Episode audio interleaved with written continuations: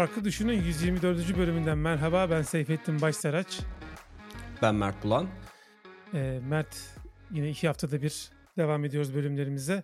Ee, nasıl geçti haftan diyeceğim. Benim haftam tabii e, çok iyi geçmedi. Me- malum biliyorsun Orta Doğu biraz karışık. Biz de biraz tedirginiz tabii ki. Hem Orta Doğu'da olanlardan dolayı hem de acaba Türkiye'de bu işin içerisine girer mi endişesi de var bir yandan. Biz tabii podcast'te çok fazla siyaset konuşmuyoruz. O yüzden de hani çok detaylı bir şekilde bu konuyu ele almayacağız ama hani okuduğum kitaplar da biraz bununla alakalı olduğu için biraz belki ucundan değiniriz. Ama tabii ki yani bu yaşanan trajedi e, özellikle Gazze'de olan e, bir sürü bombalama ve sonucunda hayatını kaybeden özellikle çocuk ve kadınların e, çok ciddi bir üzüntüsü var ve görüntüler de çok net bir şekilde paylaşılıyor internette. Hep artı 18 görüntüler düşüyor bilmiyorum sen ne kadar denk geldin de. E, çok korkunç bir durum var. Yani yardım göndersek yardım içeri sokmuyorlar. E, öyle bir sıkışmışlık var. Artık bu diplomatik bir şekilde umarım çözülür. E, çok kısa zamanda. E, yani ben zaten Twitter'da da biraz yazdım onu. Öncelikle bir Web Summit olayı oldu. E, Web Summit diye büyük bir web konferansı var ve 2024 yılında Katar'da yapılacak ilk defa. E, Katar sanırım ciddi de bir e, finansman sağlamış. Dünya Kupası'ndan sonra Web Summit'i de almışlar. E, bunu da Web Summit'i yapan İrlandalı. Paddy diye bir eleman var başında. O da çok savaş karşıtı bir adam.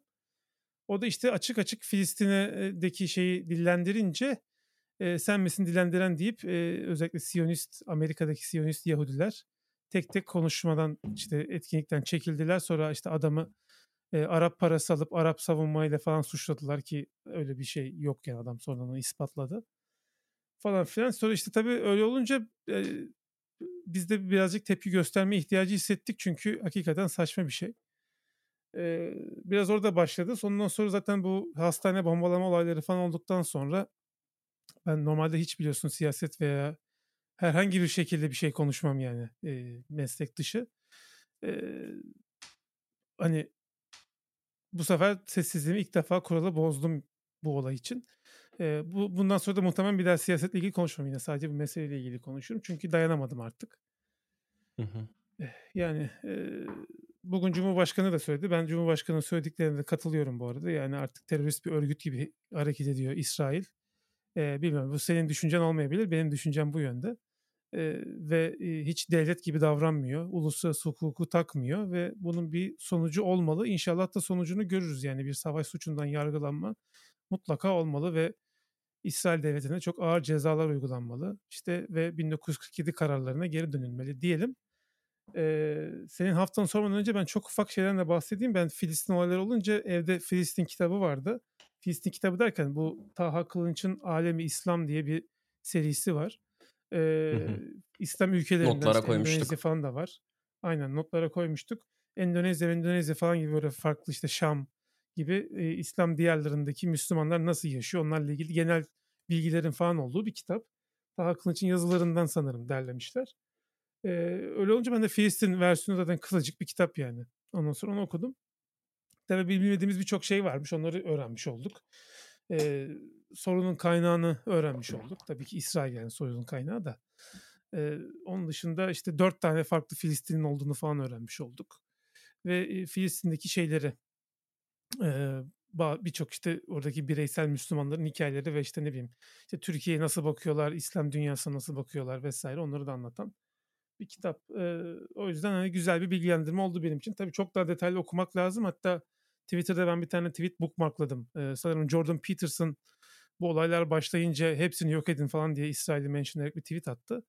O da ayrı bir manyak bu arada. Burada övdük övdük. Ben pişmanım övdüğüm adamı. Çünkü böyle bir şeyi nasıl söyleyebilirsin? Ee, onun altına bir e, Arap ya da Filistinli birisi bak konuyla ilgili bilgilenmek istiyorsan şu kitapları okuyabilirsin.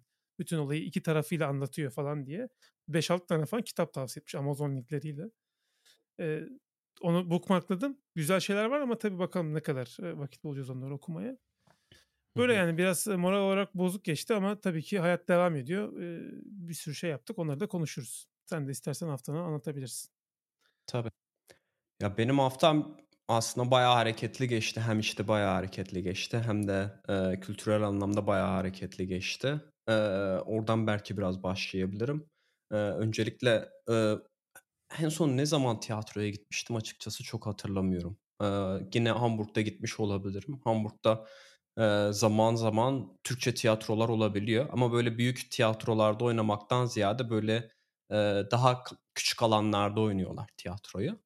Eee, ve 20-30 kişi falan seyrediyor genelde. Yanlış hatırlamıyorsam en son tiyatro gittiğim tiyatro oydu. Çünkü genelde hani Hamburg'da olan tiyatrolar Almanca oluyor. Hı hı. Eee, hâliyle Almancam da çok iyi olmadığı için oralardan faydalanamıyorum. Ama, eee, benim favori sinemam Savoy diye bir tane sinema var Hamburg'da. Eee, eski de bir sinema yanlış bilmiyorsam.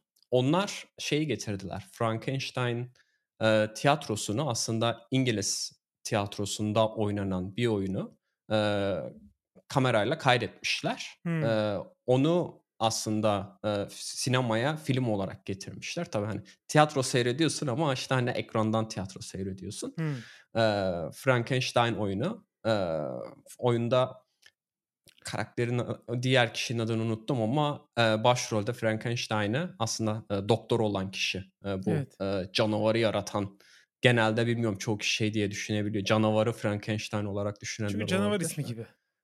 Aynen, değil mi? Aslında şey, kalenin ismi. Almanya'da bir tane, eee, Frankenstein Castle diye, eee, bir tane kale var. O kaleden aslında, eee, eee, ilham almış mı diyeyim, yani oradan esinlenmiş kitabın yazarı. 200 yıl önce falan yazılmış bir kitap yani. 1800'lü yıllarda yazılmış bir kitap. Eee, o yüzden, eee, ben şeydim yani bayağı heyecanlıydım çünkü, eee, İngiliz tiyatrosu böyle çok konuşulan, övülen bir şey biliyorsun. Eee, oyunda da Benedict Cumberbatch oynuyor. Kendisi de şey, devlet tiyatro sanatçısı aslında. Bilmiyorum, eee, takip edenler ne kadar biliyordur kendisini. Hatta şey, Sherlock zamanında, bir sezonu falan böyle ertelemişlerdi. Çünkü çok fazla oyunu vardı Hımm. o, eee, sene içerisinde tiyatroda. Hani ona öncelik vermişti, eee, tiyatroya da devlet sanatçısı O zaten. Doktor Strange'den parayı kırmıştır. Şimdi tiyatroda oynasaydı yani. Şey gibi geliyor abi artık yani şimdi normalde bilmiyorum çoğu kişi için belki oyuncular için işte hani Hollywood'da star olmak önemliyken sanki hani eee, genelde İngiliz oyuncularda hani İngiliz tiyatrosunda gerçi Amerika'da da işte Broadway'de değil mi eee, tiyatro oynamak sanki daha bir üst levelmiş gibi. Hani Hollywood'dan Hollywood ne ki işte kamera karşısında oynuyorsun ama orada çıkıp sahnede oynuyorsun. Eee, o yüzden yani ben şey olarak çok şaşırdım yani prodüksiyon olarak çok şaşırdım.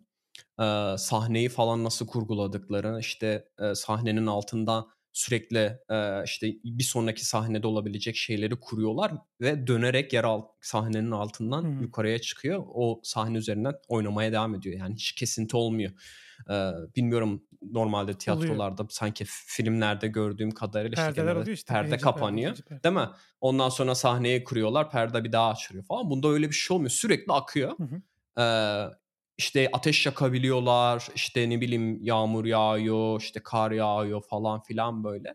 Eee, yani prodüksiyon olarak ben çok şaşırdım. Yani onu canlı olarak seyretsem inanılmaz etkilenirdim muhtemelen.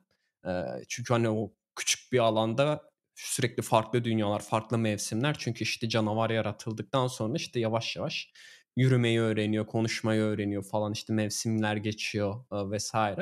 İnanılmaz güzel bir oyunculuk vardı. O diğer, eee, canavarı oynayan kişinin adını unuttum ama yani muazzam oynamış kendisi. Eee, şeyi hakikaten hissediyorsun yani, işte, burada bir canavar var ve, hani, bazı şeyleri yapamıyor ve ama, eee, çok, işte, zeki olduğu için, akıllı olduğu için çok hızlı bir şekilde öğreniyor. Eee, yürümeyidir, konuşmayıdır. Eee, o Benedict Cumberbatch'ın oyunculuğu da gene, eee, tartışmasız çok izlemesi keyifli bir o oyundu. O yüzden, yani, bayağı verimli geçti diyebilirim, yani. Ben, eee, böyle biraz beklentiyle gitmiştim. Ya, işte, İngiliz tiyatrosu, Benedict Cumberbatch oynuyor. Eee, bayağı, yani, beklentilerimi karşıladı. Bir tek, eee, izlerken yanımda, eee, genç arkadaşlar oturuyordu, genç kızlar. Ne zaman Benedict çıksa hep böyle bir şey tepkisi oluyordu. Ay ay biliyorsun, yani, tahmin edebiliyorsundur. Eee, işte, çok sevdikleri bir, ş oyuncu olduğu için böyle farklı tepkiler verebiliyorlar her Benedict bize çıktığında. bakmaz diye düşünmüyorlar mı mesela? Ya onu bilmiyorum da. Saçma Yani o şeyi görmek Aynen. Ya ama işte Evli barklı adam. bilmiyorum yani o on 15 yaşında falan insanlar olabilir. Hani şey açısından güzel en azından değil mi? Yani tiyatro izliyorlar hani o kişi sayesinde ekstra e, Hımm. bir faydası oluyor. Eee, ama işte eee, bir şey oluyor yani dikkatin dağılıyor böyle arada. Eee, sürekli birileri böyle tepki verince. Ama onun dışında dediğim gibi çok keyifliydi. Eee, yani daha da gelirse yani bu tarz tiyatrolar gitmek isterim. Eee, bilmiyorum, sen en son ne zaman tiyatroya Ben gittin? çok Eee, kültürlü bir insan olduğum musun? için hayatımda hiç tiyatroya gitmemiştim geçen seneye kadar. Eee, ilk defa geçen sene Molière'in Cimri oyunu var şeyde, Serkan Keskin'in oynadığı. Leyla ile Mecnun'daki İsmail abi eğer kim olduğunu merak Hımm. ediyorsan. Başrolde onun oynadığı. Zorlu'da ona gittik hanımla. Çok da eğlendik aslında. Güzeldi. Serkan Keskin de biraz böyle hakikaten nasıl diyeyim? Hem iyi, bence iyi oynuyor hem de o karakter çok böyle cimri bir karakter olduğu için şeyi çok güzel vermiş o vurguları falan. Hoşumuza gitmişti. Bir de bir arkadaşın tiyatro oyunu vardı. Ondan işte birkaç ay sonra ona gittim. Ondan önce çocuk tiyatroları hariç okulda zorla götürüldüğümüz hiçbir e, tiyatroya gitmemiştim. Ha, bir de Hımm. e, Yeditepe Üniversitesi'nde okurken bir arkadaş tiyatro kulübündeydi. Ödipus'u oynayacağız demişlerdi. Onu saymıyorum çünkü çok kötüydü yani. Arkadaşım podcast dinlemediği için rahat rahat konuşabilirim. Yurt dışında kendisi. Ee, çok çok kötüydü yani. Ee, Utancından yurt dışına kaçmış. yok oynayan değil arkadaşım. O arkadaşım tiyatro kulübündeydi. O dedi böyle bir şey var Ha. gidelim dedi. O Okay. oynamıyordu. Ee, yani onu saymıyorum yani tiyatrodan. Öyle yani o kadar tiyatro konusunda çok fazla bir şeyim yok. Ee, tecrübem yok. Artık onda da olmasın Hı yani. hı. Ya benim de yoktu ama yani açıkçası ilgimi çekti. Bir de böyle nasıl diyeyim hani eee, edebiyata mal olmuş işte Frankenstein gibi aynı oyunları seyretmek. Bilmiyorum daha ne tarz oyunlar olabilir. Eee, bana biraz daha keyifli geldi. Çünkü hani şeyden sanki biraz sıkıldım gibi artık. Yani filmler sürekli kendilerini tekrar ediyor. Farklı bir şeyler izleyemiyorsun. Ya da işte remake'ini yapıyorlar. Batman'i 30 kere çekiyorlar artık yani Hı hani. hı. Çok birbirine benzer şeyler oluyor. O yüzden hani belki tiyatro, işte belki farklı oyuncular, biraz farklı. Gene Venedik seyrediyoruz da. Biraz farklı oyuncular ama işte nasıl diyeyim? Çünkü tiyatroda eee, hani önemli olan şey aslında oyunculuk oluyor. Şeyden ziyade işte hikaye ve oyunculuk. Çünkü işte eee, ne bileyim normalde filmlerde işte CGI'ye çakıyorsun, bir sürü aksiyon yaratıyorsun vesaire falan ama tiyatroda sahnedesin yani yapabileceğin şeyler kısıtlı. Haliyle çok iyi bir oyunculuk sergilemen gerekiyor. Hikayenin çok iyi olması gerekiyor. Bunlar da zaten bizim genelde filmlerde aradığımız şeyler oluyor. Biz bilmiyorum yani hani aksiyonu çok iyiydi falan filan gibi. Aksiyon da seyrettik, biz konuştuk mu hiç hatırlamıyorum açıkçası. Bir dönem Ee, bir demet tiyatro vardı televizyonlarda. O da mesela Aha, tiyatro doğru. kaydı baktığın zaman. Aynen. Onu seyret, seyretmiştim Tabii ben, ben hatırlıyorum. seyrettim. Mükremin abi. Aynen. Çoğu da Aynen. rahmetli oldu. O da çok üzücü bir şey aslında. İnsan yaşlandığını da hissediyor bir yandan. Çocukluğunda Aynen. seyrettiğin aktörlerin bir bir hayattan, dünyadan göçmesi. Hı hı. Neyse çok hüzünlendik. Tiyatro. Neşeli şeylere geçelim. Güzelmiş ya ben Aynen. eee, fırsat bulsam güzel. Bu arada Cimri'ye gittim. Bu KVKK mıdır nedir bu neyse artık. Yani internetten muhtemelen Cimri'ye bilet aldım diye. Ondan sonraki iki ay falan Instagram'a sadece tiyatro reklamı çıktı bana. Doğru. herhalde şeyle alakalı, cookie'lerle falan alakalı bir şekilde işaretliyor Instagram. Bu adam tiyatroya gidiyor Hmm. falan diye. Çünkü ben Cimri'yi de Instagram'da görüp de Ha. belki de kaydırarak falan yani yukarı doğru kaydır diyorlar ya. Oradan gittim sayfaya falan. Muhtemelen öyle işaretledi. Sü- Sürekli ama şimdi her tiyatro da iyi değil ki Türkiye'deki yani. Özellikle seçmek Hmm. lazım. Çok kötü tiyatrolar da oluyor yani. Çok kötü oyunlar oluyor. Ee, öyle yani bakalım ileride olursa fırsat. Bir de tabii pandemi de çok etkiledi. Pandemide gidilemedi, olamadı tiyatrolar falan. Hmm. Onun da bir etkisi oldu. Bakalım bundan sonra güzel bir şeyler olursa gitmeyi düşünüyoruz. Süper. Başka izlediğin ne var? Ben anlatayım mı biraz? Apple TV Plus Sen aldım anlat. resmi olarak. Sonunda. Ee, bir akrabamın Amerikan kredi kartıyla aldım bu arada. Yani yine Türkiye'den almanın yolu yok da ayrı bir hesap Apple ID açıp ayrı adres falan girip Eee, bir şekilde onu hallettik. Eee, ayda $10 sanırım şimdi bir de zam geldi. $10'lık üye oldum. Ted Lasso'yu seyrediyorum. Eee, Hımm. aslında ne için aldım onu da söyleyeyim. Eee, bu Shape Island diye bir şeyden bahsetmiştik biz çizgi filmden. Onun Halloween bölümü çıkmış. Benim oğlan da çok seviyor Shape Island'ı. Baktım torrent'e düşmemiş. Çıktı ama 2 gün oldu falan. Seyretmek de istiyoruz vesaire. Eee, sonra işte söyledim. Dedim böyle böyle bir şey yapabilir miyiz? Tabii dedi. Eee, sonra onun şeyiyle işte kartıyla aldık. Eee, güzel yani şu an Ted Lasso da güzel gidiyor. 5-6 bölüm seyrettim ben Ted Lasso'dan. Kısa kısa bölümler. Çabuk Hı da hı. çabuk da seyrediliyor yani.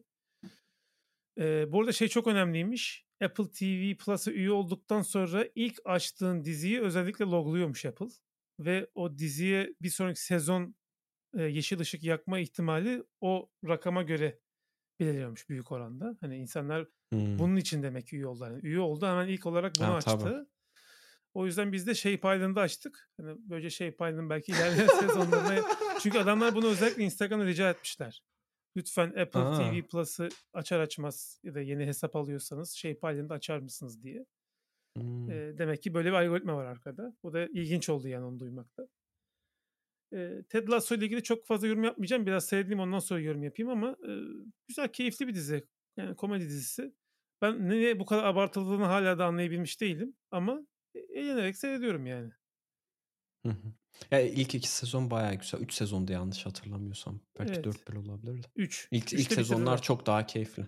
Aynen, ilk sezonlar çok daha keyifli. Ya, şey için belki aslında Apple'ın çıkış dizilerinden oldu Ted Hı Lasso, hı. Mor Morning Show bir de işte Severance. Hı eee, bayağı işte nasıl Netflix House of Cards'a, eee, bir de neydi Orange is the New Black, eee, çıkış dizileri olmuşsa Evet. buna bu diziler de ondan olduğundan dolayı bir de belki bilmiyorum, hani, eee, Amerikalı bir, eee, koçun, hani, İngiltere'ye gitmesi ve, Hı hani, futbol oynaması, eee, Amerikalılar için farklı bir konsept ol olabildiğinden dolayı çok sevilmiş olabilir.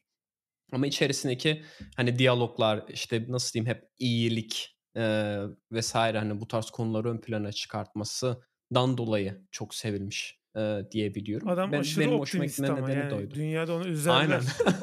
Onu fena üzerler yani. Dünya öyle bir yer değil. Zaten üzüyorlar da yani, hani, spoiler olmasın çok fazla. Ama fa o kadar da Aynen. optimist bilmiyorum yani. Bana değişik geldi. Ya, bu arada Morning Show'a da devam ediyoruz. Artık olunca abi Apple TV Plus. Hani, hadi bakalım açalım bir şey seyredelim oluyor. Bir de hepsinin Türkçe altyazısı var. Eee, hatta Tabii. çizgi filmlerin Türkçe dublajı var. Luck'ı seyrettik mesela oğlanla animasyon. Wow! Onu O da bayağı hoştu. Onun Türkçe dublajı vardı. Bayağı keyifle seyrettik. Eee, Abi çok acayip Morning o Show'da da benim en sevdiğim yani. karakteri öldürdüler. Eee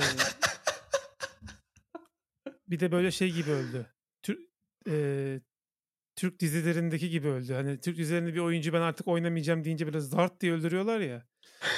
Aynı öyle Ama o öldü. planlıydı yani. Başrol değildi yani. kendisi Tat yani. kaçırdı. Ama bakalım devamını merak ediyorum açıkçası. Y y sanki yan yar yardımcı oyuncu. Yardımcı oyuncu mu derlerdi? Şey, yan oyuncu. Ya Supporting actor. Şöyle aralarında en oyuncu oyuncu bu arada yani. Hani, rol yapabilen. Ama bizim Corey de güzel oynuyor.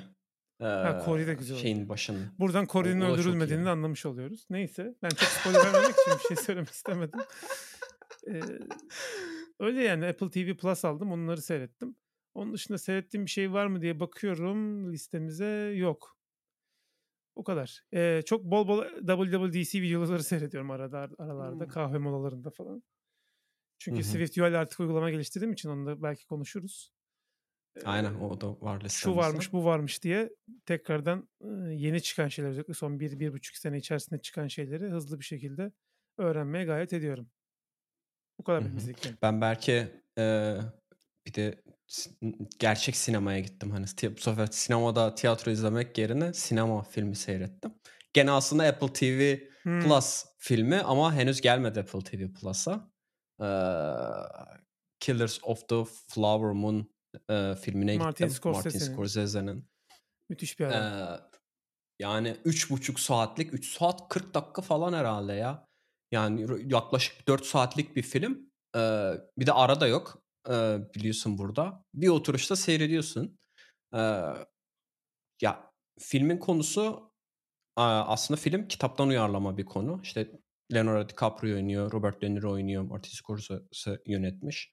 Ee, içerisinde gene çok güzel, çok iyi oyuncular var. Benim beğendiğim her zaman yan karakter olarak oynayan bir oyuncu var. Adını şimdi yap, hatırlamıyorum yine de. Fargo'da falan da oynamıştı yani. Çok muazzam bir oyuncu. Ee, Colin Farrell böyle... falan mı? Yok değil. Film olan Fargo'da mı? Ah, yok film olan Fargo'da, dizi olan Fargo'da. Hangi sezonunda? Her sezonda başka oyuncular var onda biliyorum. İlk sezon muydu hatırlamıyorum ya. Ben sonra paylaşırım tamam. seninle oyuncuyu. İlk sezonda Martin Freeman vardı başrolde. Ee, yok aynen Martin Freeman değil onu Tom biliyorum. Hanks'in oğlu vardı. Ee, Colin Hanks. Bilmiyorum ya işte şey kızıl saçlı biri. Neyse tamam hatırlayamadım yani. Sen hatırlarsın şimdi ben konuşurken. Evet. Her neyse a, kitaptan uyarlama bir film. E, Killers diye bir tane kitaptan uyarlanmış bir film. E, Kızıl Kızılderililerin Native American'ların Kızılderililerin hikayesini anlatıyor. Bu Kızılderililer işte zamanında Amerikan devleti tarafından Oklahoma, Oklahoma'ya yerleştirilmiş. Daha sonra da burada işte normalde düz çorak araziyken bir anda petrol çıkıyor. Petrolü çıkmasıyla birlikte burada toprak sahibi olan bütün Kızılderililer inanılmaz zengin hale geliyorlar. Öyle zengin hale geliyorlar ki Amerika'da en çok arabaya sahip olan yerleşim bölgesi kişi başı araç kişi başına düşen araç sayısında en yüksek değere sahip olan bölge haline geliyorlar. Hatta şöyle şöyle şeyler oluyor Seyfettin. Ee, şeylerin Kızılderililerin yanında yardımcı olarak çalışanlar hep beyazlar. Beyazlar onlara hizmet ediyor. E, şoförlüklerini beyazlar yapıyor. E, yani çok farklı bir dünya görüyorsun açıkçası hani orada normalde işte e, bu işte beyazların siyahilere karşı yaptığı bir e, davranışları sen Kızılderililer işte beyazlara yap, yaparak yap, yap, beyazlara yaptığını görüyorsun. Ama aslında acıklı bir hikaye. Çünkü white man white manliğini yapıyor.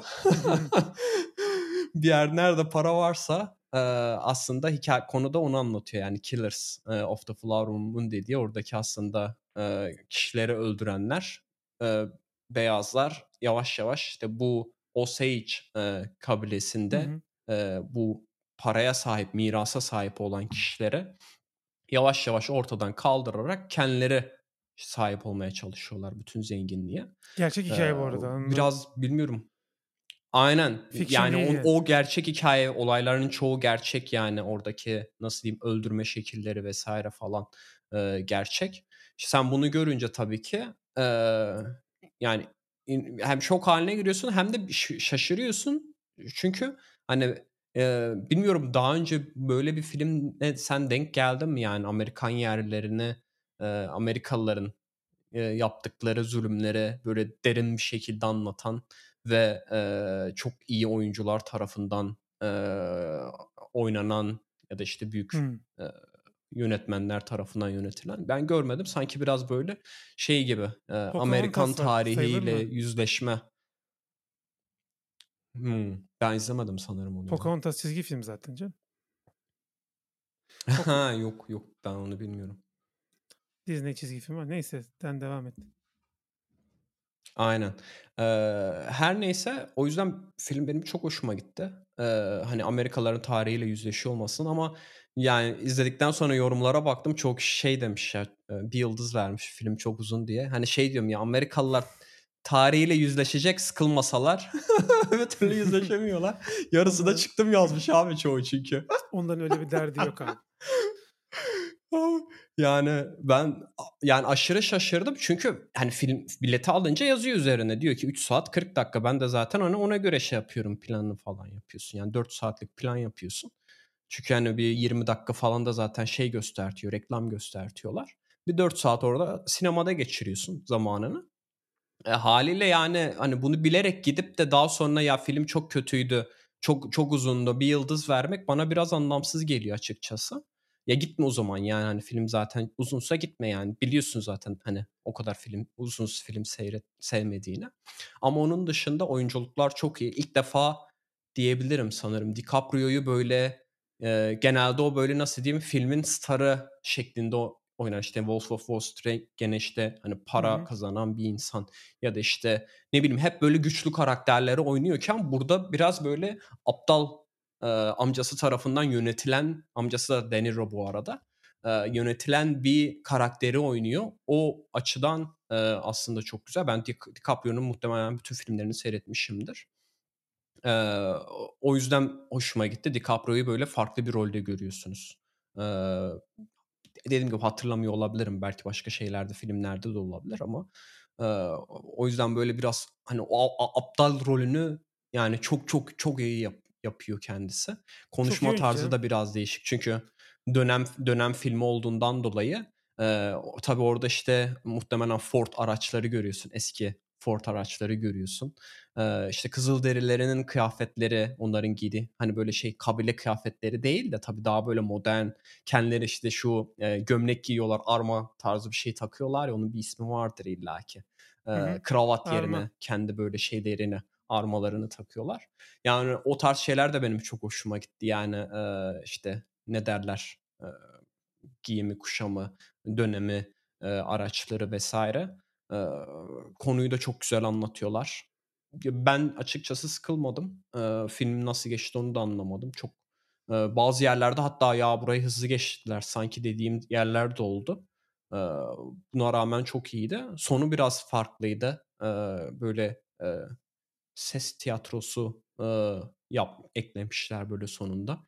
Olayların en sonunda ne olduğunu. Genelde böyle filmler bir yerlerden alıntı olunca, gerçek hı. olaylardan olunca biliyorsun film biter sonra siyah ekranda şu kişiye şun şunları şunları yaptı, şu tarihte öldü gibisinden hani bilgiler verirler ya. Onu yapmak yerine Martin Scorsese farklı bir yol denemiş. O biraz ilgincime geldi benim. Beğendim de açıkçası. Eee, ama genel anlamda ben filmi seyret sevdim. Eee, sinemalara gelmiş sanırım Türkiye'de de, eee, öyle dediler. Eee, o yüzden merak edenler varsa kesinlikle gidip izlesinler diyorum.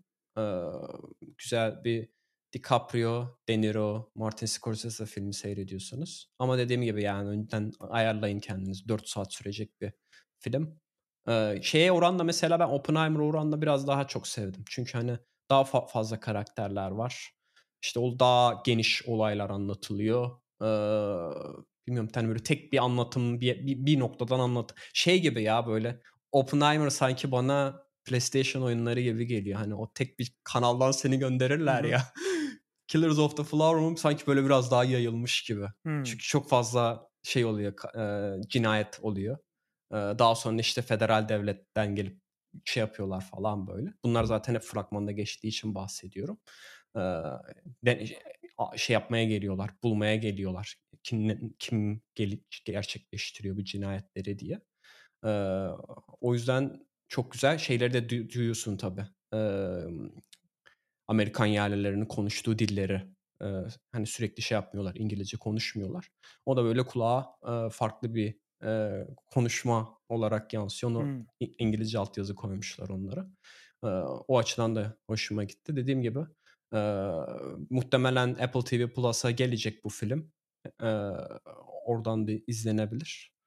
Ama ne zaman geleceğini hâlâ söylemedi Apple. Hâlâ bakıyorum coming soon diyor, eee, şeyde Apple TV Plus'ta. Benim şu anda o yüzden aralık falan gibi beklentim, gelir muhtemelen. eee ya, bana da öyle geliyor. Yani sinemalardan sanki bitmesi gerekiyor. Yani sinemalarda zaten geçen hafta işte perşembe vizyona girdi. Sinemalarda işte yayınlanıp bittikten sonra muhtemelen Apple TV Plus'a gelirmiş gibi geliyor bana. Hı hı.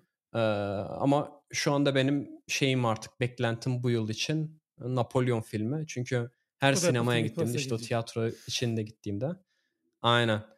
Yani orada fragmanını seyrettim. Her seyrettiğimde açıkçası ya bu yani kesin Oscar'lık bir şeymiş gibi geliyor, filmmiş gibi geliyor. Hem oyunculuk açısından hem de film açısından. Çünkü bir de Napolyon karakterini düşününce, zaten, bizim Joaquin Phoenix ve, Ridley Scott daha önce Gladiator'da da birlikte çalışmışlardı. O o film de efsane bir film olduğundan dolayı. Şimdi artık tek beklentim o. Ona hype'lanmış durumdayım. Ben Apple TV'den seyredeceğim. Apple TV Plus'tan. Çünkü artık Türkiye'de sinemaya gitmek benim için böyle çok çok çok aşırı özel bir film değilse gitmeyi düşünmüyorum. Zira hem biletler çok aşırı pahalı. Eee bunun yanında sinema deneyimi çok kötü. Projeksiyonun ışıklarını kısıyorlar. Eee, bulanık oluyor görüntü bazı salonlarda. İşte ses düzgün gelmiyor. Sağdan geliyor, soldan gelmiyor. Hoparlörler patlak falan. Eee, ve insanlar tabii ki de bir de bir yandan da, hani, eee, kendi arasında konuşan mı dersin, telefonundan Twitter'a bakan mı dersin? Çok sıkıntılı yani. Artık, sinema dediğin daha önceden de konuşmuştuk, gittikçe düşüyor. Bu sebeple de artık herhâlde evdeki konforda işte çocuklar uyuduktan sonra saat 10'da açsam gece, işte, 01.30-02.00'de bitiyor. Bir hafta sonu seyredilir yani hı. diye düşünüyorum. Hı hı. Ya, ben de başlangıçta öyle düşünüyordum da sinemaya gittikten sonra, işte, bu tarz filmler için de, yani, gitmek sanki gerekiyormuş gibi, hani, o, işte, çünkü, işte, Dolby ses Doğru. sistemi var ama, işte, ta tabii sende onlar şey olmadığı için, iyi çalışmadığı için bir de benim gittiğim sinemada koltuk falan yatabiliyor. Hani, o 4 saat şey olmuyorsun, yani, dik, eee, bir şekilde oturarak, eee, seyretmiyorsun bütün Bir 20 filmi. dakika kestiriyorsun falan arada. Yok ya, ben ben hiç yapamıyorum ya, böyle, arada şeyi bile unutuyorum açıp su içiyorum falan. Millet de zaten genelde ilk 10 dakika, 15 dakika zaten herkesin elinde bir cips mips bir şeyleri oluyor. Pop eee, popcorn'u falan oluyor. 10-15 dakikada bitiriyorlar zaten. Hiç se ses de kesiliyor zaten ondan sonra. Bir de ya yan sağına soluna böyle şey insanlar oturduysa çok bir sıkıntı olmuyor açıkçası. Eee, mesela bu filmde hiç sıkıntı yaşamadım. Eee, o yüzden tebrik ediyorum. Yani sağıma soluma oturan kişilere bazen teşekkür edesim geliyor yani. Teşekkürü, hani hani, hiç ses çıkartmadığınız için. Bence etmek Yani lazım. bilmiyorum. Be Güzel bir sinema deneyimi için teşekkür ederim dersin Yani yani. kesinlikle. Çünkü gerçekten herkes sessiz sessiz seyrediyor. Arada şeyler güzel oluyor yani. Bazı komik anlar oluyor. Ona böyle herkesin gülmesi aslında şey güzel oluyor. Eee, Hı hı. onun dışında, işte, dediğim gibi, hani, projeksiyon kalitesi, işte, koltuk kalitesi, işte, ben, işte, çünkü şeyi düşünüyorum. O filmi mesela ben izleyeceğim mesela Apple TV Plus'ta ama, hani, onu bir oturuşta izleyebilir miyim mesela o 4 saati evdeyken? Ondan tam emin değilim yani. Çünkü böyle, işte, içeri giderim, hani, bir şey alırım, gelirim, bir daha bir şeyler yaparım, kalkarım, tuvalete giderim. Hani, kesilir ama sinemada olunca, hani, kesintisiz full odaklı bir şekilde, eee, yapabiliyormuşsun gibi geliyor. O yüzden, emm, gidip sinemada seyredeyim dedim. Şey filmi de Napolyon filmi de önümüzdeki ay geliyor. Eee, onu da sabırsızlıkla bekliyorum açıkçası. Eee, umarım o da beklentilerimi karşılar. Aynen. Ödülleri toplar diye düşünüyorum. Gerçi Oscar ne kadar artık şey önemli onu da bilmiyorum ama. Ya, o evet, salonun beraber tepki vermesi güzel oluyor. Bir eee, şeyde bahsetmiştim ya, eee, Manchester by the Sea filmi. Eee, yani, onun meşhur bir sahnesi var ortasında çok acıklı, üzünlü. Orada herkes hıçkıra hıçkıra ağlıyordu. Of. Hıçkırık sesleri geliyordu yani Of. salondan. Millet titreye titreye ağlıyordu O bak yani. o daha kötü ya. Ben de dâhil O tabii daha ki. kötü. O daha kötü diyorum. Etrafında insan olunca bence daha şey Daha da duygusal oluyorsun şey abi. Çünkü yapıyorsun. herkes salınca sen de salıyorsun muhtemelen artık tutmuyorsun kendini salıyorsun yani. da işte o yani olsun. O belki de üzülmek gerekiyor Tabii, bazen. aynen. Onun dışında var mı başka seyrettiğin bir şey? Eee Zaten 4 saatlik film seyrettim daha ne Ya, seyredeceğim yani. aynen. Ya, bu sene, işte, bu haf bu haft geçtiğimiz hafta oldu bunların. İşte, pazartesi şeye gittim. Emm, Kuru Otlar ayn Üstüne. eee, şeye Aynen ondan önceki hafta da şeye gitmiştim, Kuru Otlar Üstüne'ye gitmiştim. Bende de bayağı Abi, işte, ya, ben bunu şeyde bahsettim bu arada. Emm, Ender'le biz podcast kaydettik üretim bandı için. Bizim ne diyelim, kardeş, eee, şeyimiz, podcast'imiz. Eee, ka Hı hı. orada, eee, bahsettim ben sosyal medyayı bıraktığımdan beri inanılmaz biz eee, ekstra zamanım olmaya başladı. Çünkü sosyal medyayı bırakınca bir baktım yani ya, işte, hafta sonu yap yapacak bir sürü şey var. Eee, hafta içi yapacak bir sürü şey var işten sonra falan. Eee, bunları da böyle, işte, kültürel aktivitelerle doldurmaya başladım. Eee, onun çok faydası oldu o yüzden tavsiye ediyorum yani burada. Eee, orada da biraz bahsetmiştim. Yani sosyal medyayı mümkünse bırakın. Ekstra birkaç saatiniz, olduğunu görürsünüz. Ya, şeyde bile fark ettim, screen time'dan bakıyorum ben mesela iPhone'da. Hımm. İnanılmaz düştü yani kullanımım. O bir tek şeyden dolayı artıyor. Ben bir yere giderken, eee, Apple Maps'i açıyorum, hani, navigasyon için. Onu da sayıyor screen time'da. Eee, o biraz yükseltiyor. Onun dışında yani çok aşırı bir şekilde düştü yani sosyal medyayı bıraktığımdan itibaren. Eee, mental anlamda da çok bir faydası oldu. Eee, o yüzden hı. tavsiye ediyorum yani. Okay. Eee, okuduklarınıza geçebiliriz o zaman. Okuduklarımıza da geçelim. Orada da çok güzel bir kitap okumaya başladım. Eee, biz daha önceki bölümlerde bahsetmiştik. ama yani kaç ay olmuştur bilmiyorum artık hatırlamıyorum ben. David David Graeber'in kitabı. Graeber'ın kitabı. Eee, kendisi başka bir David'le birlikte yazmış. David Wengrow'la birlikte yazmışlar. Evet ve kitap çıkmadan rahmetli Aynen kitap bittikten arada. 3 hafta sonra yanlış hatırlamıyorsam öyle ön sözünü diğer David yazmış. Eee 10 yıl boyunca çalışmışlar kitabın üzerinde. The Dawn of Tahmin ediyorum. Everything. Kitap bu arada böyle bir kitap Yok ya o kadar yani. kalın değil ya. YouTube-. Sen şey yapıyorsun. Sende paperback var. Aynen paperback var bende. Ben şuradan hardcover'ı bir çıkartsam. Abi hardcover diyorum. Mesnevi Şerif bir kitap. Rahleye koyup okumam lazım yani. Ama hakikaten yani ben ya şöyle söyleyeyim. David Graeber'i ben daha önce okumuştum. Bullshit Jobs kitabını okumuştum. Onu da çok beğenmiştim. Kendisi an- kendisi Webber. antropolog. E, bu diğer e, eş yazar olan David de e, arkeolog. E, 10 yıl boyunca birlikte çalışıyorlar. E, araştırmalar yapıyorlar. Daha sonra da işte kitap haline getirelim diyorlar araştırmaların sonuçlarını. Yani ben şöyle söyleyeyim Seyfettin. Daha böyle 40-50 sayfa falan okudum. Ama yani bu kitap için yani çok abartı olmay- olmayacaksa yani son yıllarda okuduğum en iyi kitabı olabilir diyebilirim. Ee, bunu diyor olma nedenim dilinin çok basit olması, işlediği konu işte e, aslında insanlık tarihini anlatıyorlar. E, çok basit bir şekilde anlatması ve bir de böyle nasıl diyeyim Harari gibi popüler kültür şeklinde anlatmaktan ziyade baya böyle şeylerle işte bak şu kişi zamanında şunları şunları yazmış. Buradan yola çıkarak şimdi onlara da değineceğim. E, bu şekilde anlatması. İkincisi e, benim belki de herkesin o yüzden hani kitabın başında işte A New History of Humanity diyor. Çünkü herkesin hala hazırda bildiği insanlık tarihini e, bambaşka bir şekilde anlatıyor. Yani sen şey düşünüyorsun ya bu zamana kadar bildiğim her şey yalan mıydı diyorsun. E, hakikaten yalanmış onu görüyorsun çünkü sana kanıtlarıyla geliyorlar. E, kitabın başında Heh, Burada böleyim hemen. Emrah Safa Gürkan biraz şey dedi. Hani biraz Vogue ajandaya da uygun yazmışlar falan gibi bir şey dedi. Dipnot olarak düşeyim bilmiyorum o yüzden Hı hı. sen senin yorumunu merak ediyorum yani. Yani belki ilerleyen kısımlarında olabilir bilmiyorum. Benim okuduğum ilk kısımlarında öyle bir şeye ben denk gelmedim.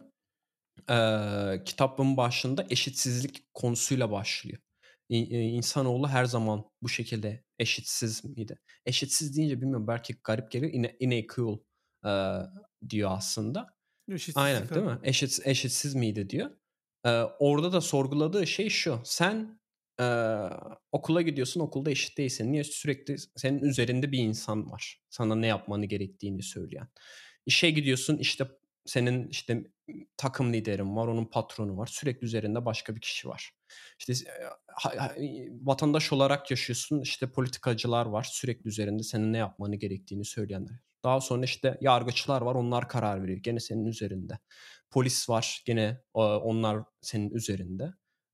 Hep şey diyor. "He- Her zaman mı böyle eşitsizlik, eşitsiz yaşıyorduk diyor. Çünkü günümüzde artık daha çok bunu e, şeyle açıklıyorlar işte hani gelir eşitsizliğinden çok fazla bahsediliyor ama genel anlamda da yaşadığımız hayatta da eşitsizlik konusu.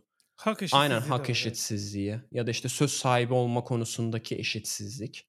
Hani sadece bir kişinin karar vermesi vesaire gibi e, çalıştığın ekipte, okulda vesaire her herhangi bir yerde olabilir. Bu konuyu irdeleyerek başlıyor kitap.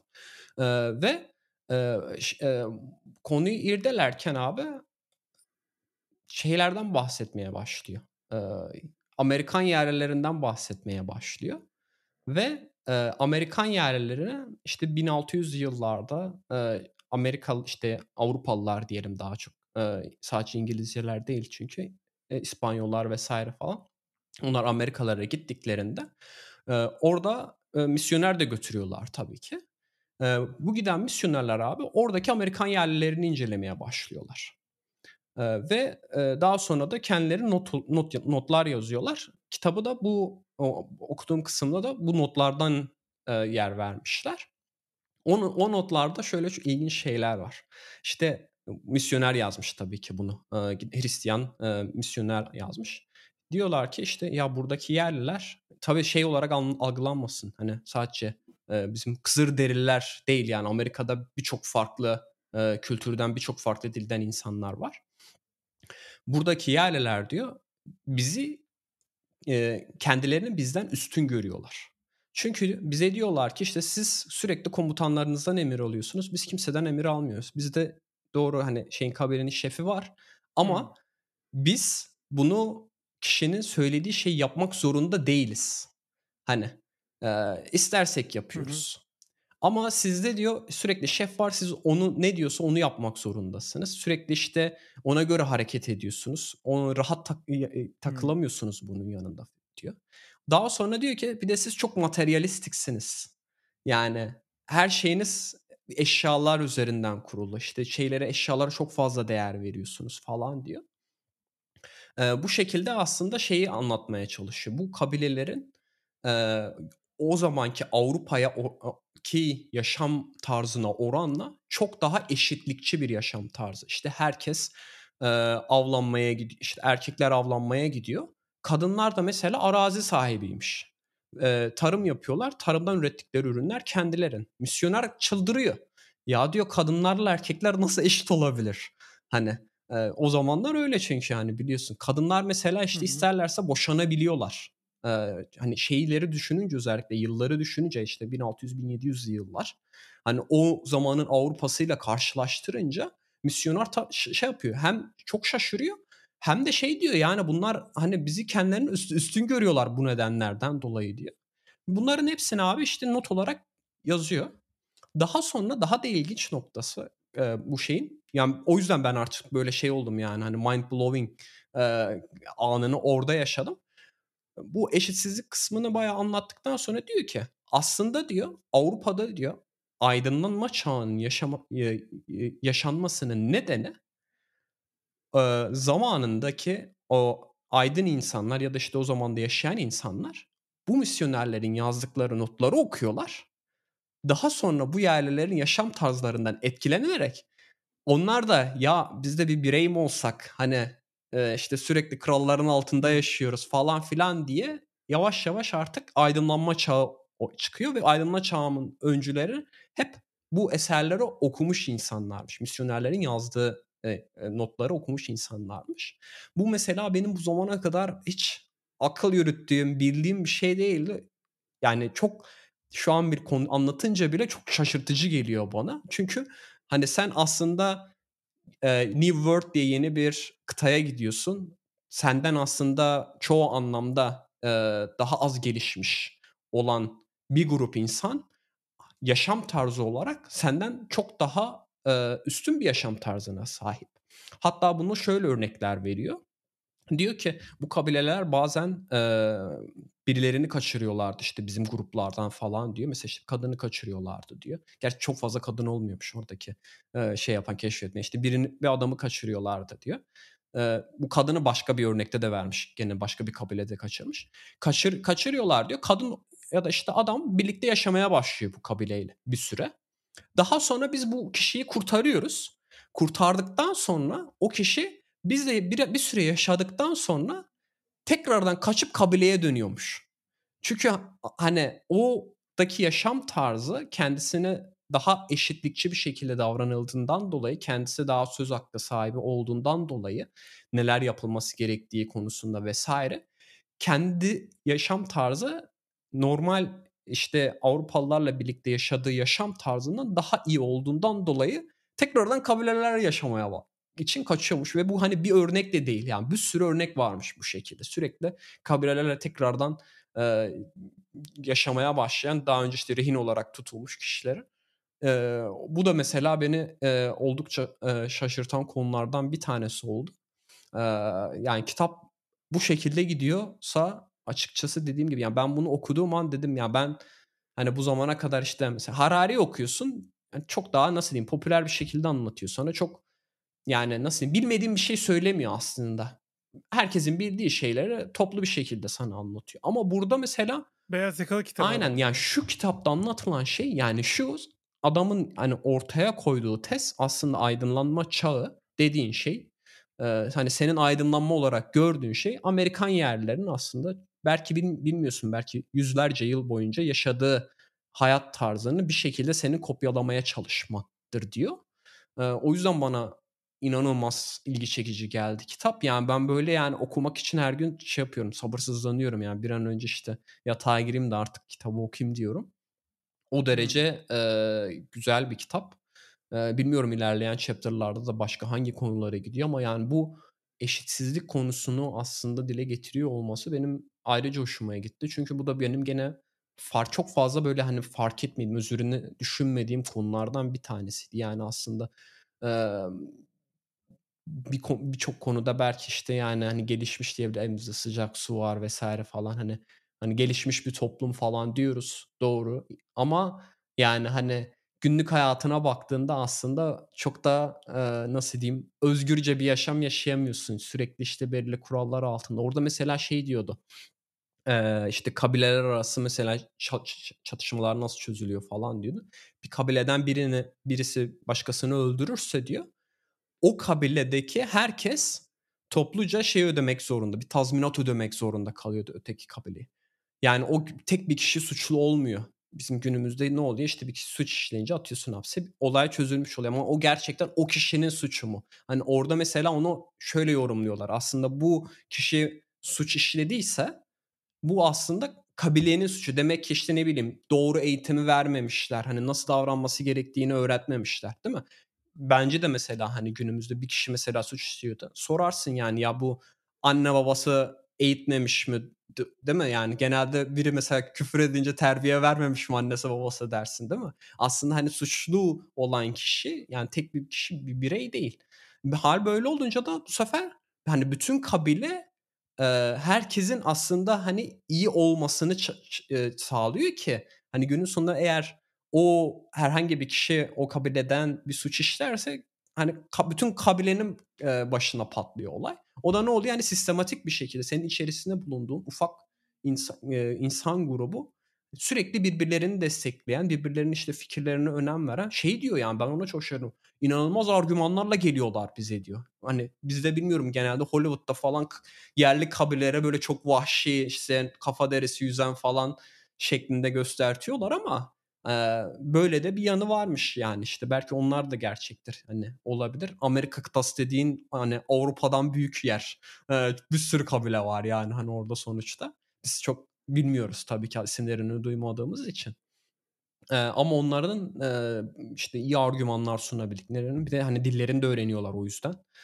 Tartışabildiklerini Avrupalılarla ve çok daha iyi argümanlarla geldiklerini ve her zaman böyle superior olarak bakıyorlarmış, yani, hani, kendilerine. Ya bunlar, Avrupalılar, hani, buraya geldiniz, siz şey yapıyorsunuz ama, yani, belki, hani, bilmiyorum alet edevat olarak daha iyiler de şey olarak, hani, günlük yaşam tarzı, nasıl diyeyim, eee, filozo eee, felsefi olarak aslında o kadar da gelişmiş olmadıklarını görüyorlar ya da, işte, kadın erkek eşitliği açısından o kadar da geliş olmadıklarını görüyorlar. Bu da onları tabii çok şey yapıyormuş, sinirlendiriyormuş, yani, o misyoneri falan.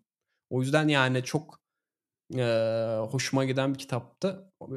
Umarım çevrilmiştir Türkçeye, bilmiyorum. Belki biraz yeni bir kitap. Eee, belki henüz çevrilmemiş olabilir. Ben gene linklere koyarım, meraklılara baksın. Sen zaten almıştın kitabı.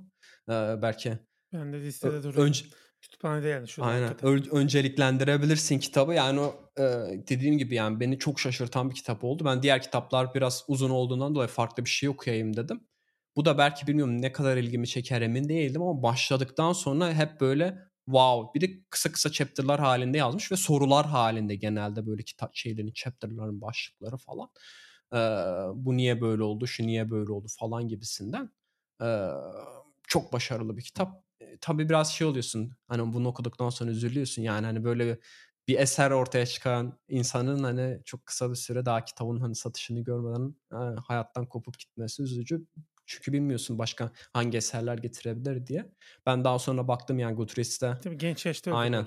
Eee, Goodreads'te bayağı, eee, kitabını gördüm. Başka kitapları da varmış, eee, kendisinin. Depth var, işte, çok meşhur Aynen. Borç. Depth var bir de Anarşist Ana Anarşist diye mi bir tane kitabı varmış. Eee, şeyi falan da aslında, emm, Occupy Wall Street diye bir, emm, ne derler, direniş başlamıştı, Eylem vardı. Hı. Wall Street için.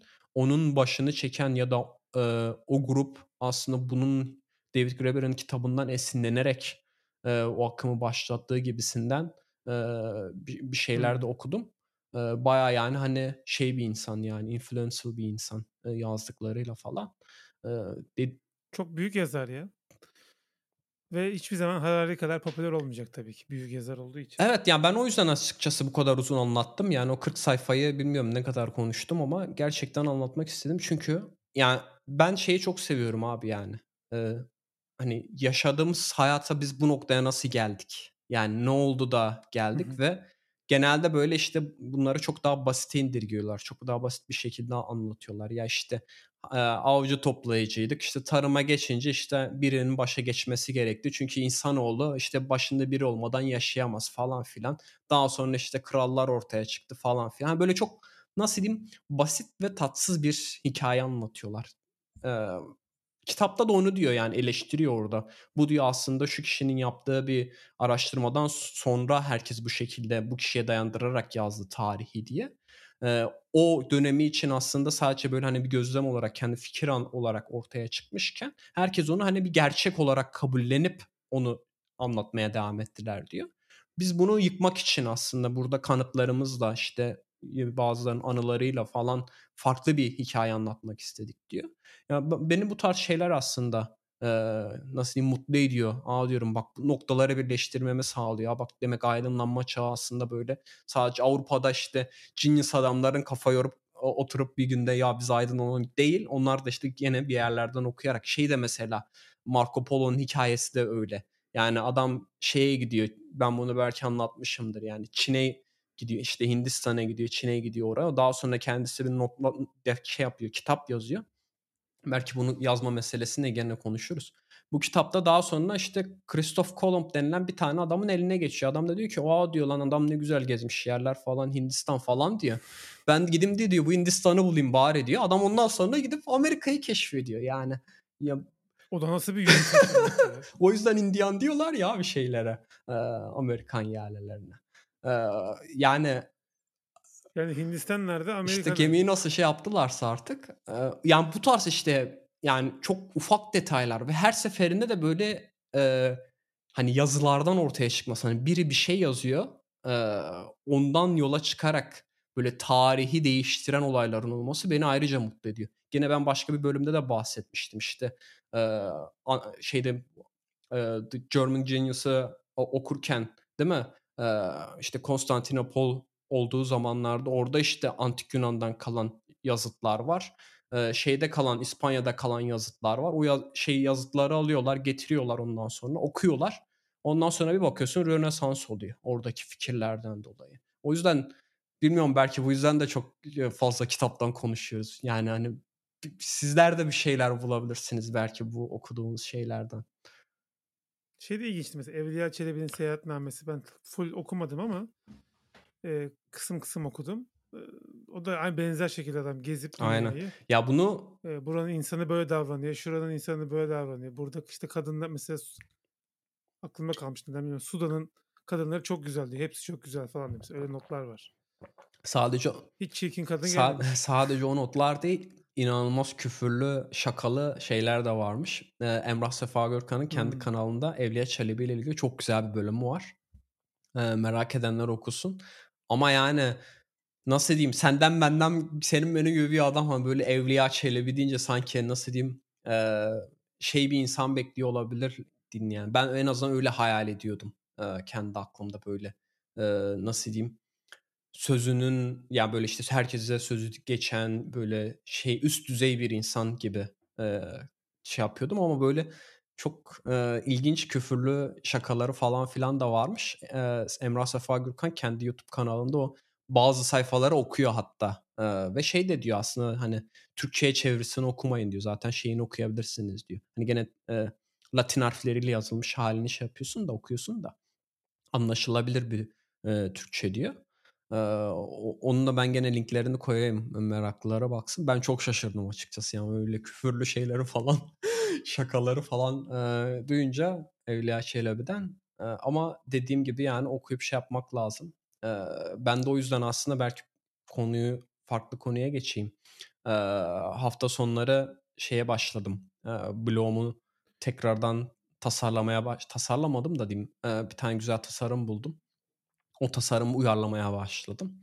Eee, belki bilmiyorum bu podcast bölümü yayınlandığında, eee, yayına almış olur muyum ama, eee, bunu yapma nedenim de açıkçası okuduktan sonra çünkü her seferinde bir şeyler yazasın geliyor. Hı ve hı. şeyi de bilmiyorsun, bu yazdığım yazı kime, nerede dokunacak diye bilmiyorsun ki benim yazdığım blog yazıları çok kişinin hayatına dokunmuş oluyor. İşte, eee, ben, işte, Erasmus stajımı yazmıştım mesela. O blog yazısını okuyup, "A, Erasmus stajı diye bir şey de mi varmış?" deyip Erasmus stajı yapıp şu an ne Almanya'ya taşınan benim gibi bir sürü insan var. Eee, ya da, işte, eee, mavi kart nasıl alınır, blue kart nasıl alınır vs. gibi şeyler yazıp gene faydalı olduğum insanlar var. Ya da bazen de, işte, düşüncelerimi de yazmak istiyorum. Hani, birisi okur mu okumaz mı pek bir önemi yok ama, işte, bu yazanlar da zaten zamanında düşünmemişler. Yani, ya, bunu birisi okur mu ya da, işte, Marcus Aurelius Meditation'ı kendisi için yazmış ama bir şekilde birileri bulup, hani, kitap hâline getirip binlerce yıl, eee, okunmasını sağlamış. Bilemiyorsun, yani, kime nasıl dokunabileceğini. Ben de o yüzden dedim ki, yani, şöyle bir elden geçireyim, güzel bir tasarım olsun, okuması kolay olsun, fontu vs. Eee, bol bol yazmaya başlayayım artık ben de diye. Eee, tabii, biz, eee, David Graeber gibi ya da, işte, eee, Marco Polo gibi güzel şeyler yazmaktan ziyade muhtemelen ilk yazım, Apple Watch incelemesi olacak çok derinlemesine. Eee, onu da düşündüm böyle. Sürekli yeni şeyler keşfediyorum Apple Watch kullandıkça. Onu böyle çok derinlemesine, böyle bütün özellikleriyle birlikte yazmak istiyorum. Böyle normal, hani, şey Hımm. özelliklerinden ya da, hani, videolarda gördüğün şeylerden ziyade. Bahsedilen özelliklerden ziyade daha böyle derin. Çünkü ben bazen arkadaşlarıma anlatıyorum, "Ya, böyle böyle özellik." "Hadi ya!" falan diyorlar, şaşırıyorlar. Bilmiyorlar yani Apple Watch'ta öyle özellik okuduğunu. Bilmiyorum sen biliyor muydun mesela, işte, el yıkama süreni bahsetmiş miydim ben bunu Hı bilmiyorum. hı. Var, Ya var. Covid olayında Aynen. Ya, arkadaşa anlattım, çok şaşırdı. "A, çok iyiymiş." falan dedi. Böyle çok, eee, antin özellikleri var. Telsiz uygulaması Walkie talkie, aynen walkie talkie şeyi var. Biz seninle kullanırdık bak sende olsaydı. Güzel Aynen. özellik. Fikir olarak hoş Aynen. yani. Bu arada şeyde, eee, hızlı geçtik konuyu. David Graeber'in öldükten sonra çıkan bir kitabı daha var. Pilot Enlightenment diye. Hımm. O da, işte, eee, Madagaskar'daki korsanlar ac acaba demokrasinin temellerini onlar mı attı yani? Korsanların varlığı ülkeleri belli şeylere itti. O da yine antropoloji üzerine, kendisi öyle olduğu için bir kitap. Eee, onu da ben Emrah Safa Gökhan'a mentionlamıştım. "Hocam böyle bir kitabı çıkıyormuş." diye. "Evet, ta listemde." dedi. "Ön sipariş verdim. Gelince okuyacağım. Merak ediyorum." falan dedi. O bayağı bu arada David Graeber'i çok kıskanan birisi. Yani, "Şerefsiz çok iyi yazıyor." şeklinde eee, bir yaklaşımı var. Bu güzel bir şey tabii Aynen. yani. Antropolog şey olunca, yapması, imrenmesi. şeyin çok sağlam oluyor işte. ya. Eee Ya, Ursula Le Guin'in de mesela bu kadar büyük yazar olmasının sebebi babası antropolog. Yani, ba babasının araştırmalarından görüyor. Oradaki kültürleri, işte, uzay ırklarına falan bağlıyor. Ondan sonra sen diyorsun ki, "A, ne kadar ilginç." Hâlbuki dünyadaki Papua Yeni Gine'deki bilmem ne kabilesinin yaptığı bir şey mesela oradaki davranış. Eee, ama bunu yapabilmek meziyet zaten. Eee Ben bahsettiğin kitaba da denk Böyle. gelmiştim aslında Goodreads'te de. Ben hep böyle arada 2-3 yorumu da okuyorum. O, nasıl diyeyim, kendi notları varmış. Hani, oğlu mu artık, hani, kendisi öldükten Hı sonra başkası, hı. hani, kitap hâline getirmiş. O yüzden bazıları şey demişler yani, hani, daha sonuca ulaşmayan, hani, bazı düşünceler falan filan da vardı gibisinden şeyler de Hı demişler. hı Ben hı. onu da öyle şey yapayım, dipnot olarak düşeyim. Sonra, hani, "Ya, biz bu kitabı aldık, bunu mu övdü bu kişiyi mi övdünüz?" falan filan demesinler diye. Yani, hani, öyle bir eser. Hani, kendisinin bitirip yayınlamaya henüz hazır hâle getirdiği bir kitap değil. Hı hı. yazdıkları boşa gitmesin diye deyip, eee, toparlayıp kitap hâline getirmişler. Ama şeye kefilim, Bullshit Jobs'a kefilim. Eee, bu Dawn of Everything'e de kefilim. 40 sayfa okumama rağmen. Hı alın, hı. beğenmezseniz ben iade edeyim yani parasını. Depth'i de herkes çok övüyor Aynen. Ben ya, ben açıkçası şimdi, işte, bu kitap bitsin Depth, bir de, işte, o anarşizmle ilgili bir tane kitap var. Yani, bu, yani, şeyi çok güzel abi, yani, doğrudan hayatımıza dokunan konuları irdelemesi, işte, aydınlanma çağını Hı hı. adam orada seni or bir şeyler anlatmaya çalışıyor da sen demokrasinin çıkışı değil mi yani? Hani bu geriye dönüp o noktaları birleştirmek gerekiyor. Çünkü öteki türlü hep diyorsun ki ya bir tane herhalde genius bir adam vardı. İşte Emrah Safa Görkan'ı bizim belki takip ediyor olma nedenimiz de o yani. Hani çok derinlemesine araştırıyor ve daha sonra diyor ki yani her şey aslında o kadar basit değil ya da işte Fransız ihtilali e, hani öyle 2-3 kişinin abi bir araya gelip ihtilal yapalım gibi yaptığı bir şey değil diyor. Bu 200 yıllık bir şeyin sonucu. İşte orada kralı çok şey yapıyorlar falan filan diye bir sürü o da gene orada bir tane kitaptan söz ediyordu. E, 200. yılın üzerine yazılmış bir kitap varmış. Hani bu yani doğrudan hayatımıza dokunan şeylerin tarihini öğrenmek hani demokraside yaşıyoruz hani bunun tarihini öğrenmek bu nasıl çıkmış ortaya kimin aklına gelmiş hani o süreci takip etmek falan e, benim açıkçası hayatta keyif almamı sağlıyor yani bu tarz e, noktaları birleştirmek. Aynen. Zaten e, e, çok ESG'den bahsettik ama ESG'nin savunduğu e, konulardan bir tanesi de yani kitap okunmayan birisinin zaten herhangi bir konuyu derinlemesine öğrenemeyeceğini söylüyor ki yüzde yüz katılıyorum. E, zaten hakikat bu Hı-hı. yani. Ya insanlar mesela bir tweetten, bir cümleden, bir küçük paragraftan e, ya da bir videodan falan fikir sahibi olmaya çalışıyorlar. Koskoca şey e, derin bir konu hakkında, Hı-hı. önemli bir konu hakkında. İşte o Filistin meselesi bile yani 80 sayfa kitap okudum ama daha çok okunacak şey var yani. İşte e, tam anlamıyla anlamak adına e, işte okudukça zaten şeyleri öğreniyorsun, şey yapıyorsun.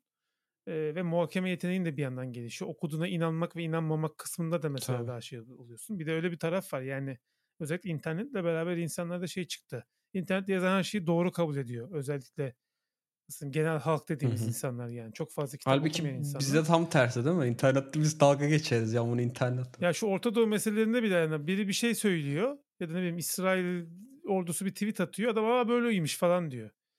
Ya tamam da bir düşün mesela. Biraz düşününce onun öyle olamayacağı ortada yani. Ee, hemen arkasından birileri onu düzeltiyor. Böyle değil bak bundan ya işte onun falan karikatürü de var ya. Ne yazıyorsa doğru aynen. işte yani aynen internette yazıyor yüzde yüz doğrudur diye kabul ediyorlar. E, eleştirel düşünmeyi de öğretmiyoruz e, çocuklara. Yani bir şeyi gör, duyduğun zaman bir otur düşün. Bu böyle olabilir mi? Bir yorum kat kendince şey yap vesaire. O yok bizde ne duyarsak Ya bir de şey yok abi yani kaynağı ne ya? Kaynağı ne? Ben ben mesela hani onu sorguluyorum. Bak bu kitapta beni hani o başlangıçta çekiyor olmasının nedeni o. Hani tamam hani sen belki araştırmanı yapsın. Kaynağı ne? Adam diyor ki yani Hani misyoner var. Adını da yazıyor misyoner. Bunu zaten seri halinde mi çıkartmışlar kitaplarını falan. Avrupa'da bayağı Hı hı. okunmuş. Hani sadece işte o 2-3 kişi değil bayağı insan okumuş. Ee, o da hani o bilinçle gelmiş demek ki. Çünkü aydınlanma çağı hani bir kişi aydınlanmıyor günün sonunda değil mi? Komple bir toplum evet, aydınlanıyor. Ama işte bunlar diyor böyle bu insanlar sayesinde oluyor diyor hani ona kaynak veriyor. O da diyor ki git, gitti yerlilerle konuşmuş, adam dillerini öğrenmiş falan filan. Yani bu hani seni ikna ediyor, edebiliyor olması lazım. Hani bir insanın e, hani kitabın mesela hani internetten daha çok güven veriyor olmasının nedeni öncelikle şey zaten e, bir sürü aşamadan geçiyor olması değil mi yani? Sen o yüzden yani internette bir şey çünkü sen oturuyorsun ya tuvaletten tweet atabiliyorsun abi. Sen adam belki öyle yazdı. Sen de ona inanıyorsun. Yani adam kaynağı ne şeyi ne hiç bilmiyorsun. Adam o an aklına geldi uçurdu gitti yazdı bir şey. Ama kitap Kitaplarda da tabii var. Kitaplarda da var ama işte bu ne yapıyor? Biraz daha elemeden geçiyor onun. İşte önce senin kitap evini ikna etmen gerekiyor. Bir sürü şeyden geçiyor. Para harcanıyor onun için falan filan yani.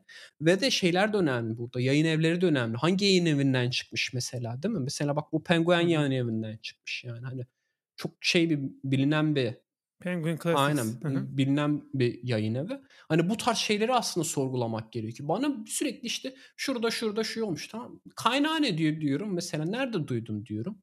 Şey diyor işte internette okudum. Tamam da abi nereden? Kim yazmış mesela? Reddit'te kaynak işkembem. Ha, işkembem 34 diye kullanıcı isimli adam yazmış. Kim abi bu adam? Bilmiyorsun ki bu adam nerede. Belki adam işte Kore'de yaşıyor. Hani ne bileyim şeyle ilgili Fransa ile ilgili tweet atıyor. Yani Fransızca tweet atıyor. Sen de diyorsun ki Aa bak Fransız adam bunu yazmış diyorsun. Yani bilmiyorsun ki yani arkasındaki kim. Ya, ama işte kitapları benim seviyor olma nedenim, hani, hep bu. Yani şey yapabiliyorsun, dibine kadar sorgulayabiliyorsun. Adam diyor ki bak diyor, bu misyonerin bu kitabını. Ben şimdi mesela, hani, buna mesela desem ki ya bu atıyor kesin desem David Graeber uydurmuş. Giderim bulurum mesela misyonerin o yazdığı kitabı. Bir de giderim o Heh, kaynakça belirtiyordur tabii ki abi.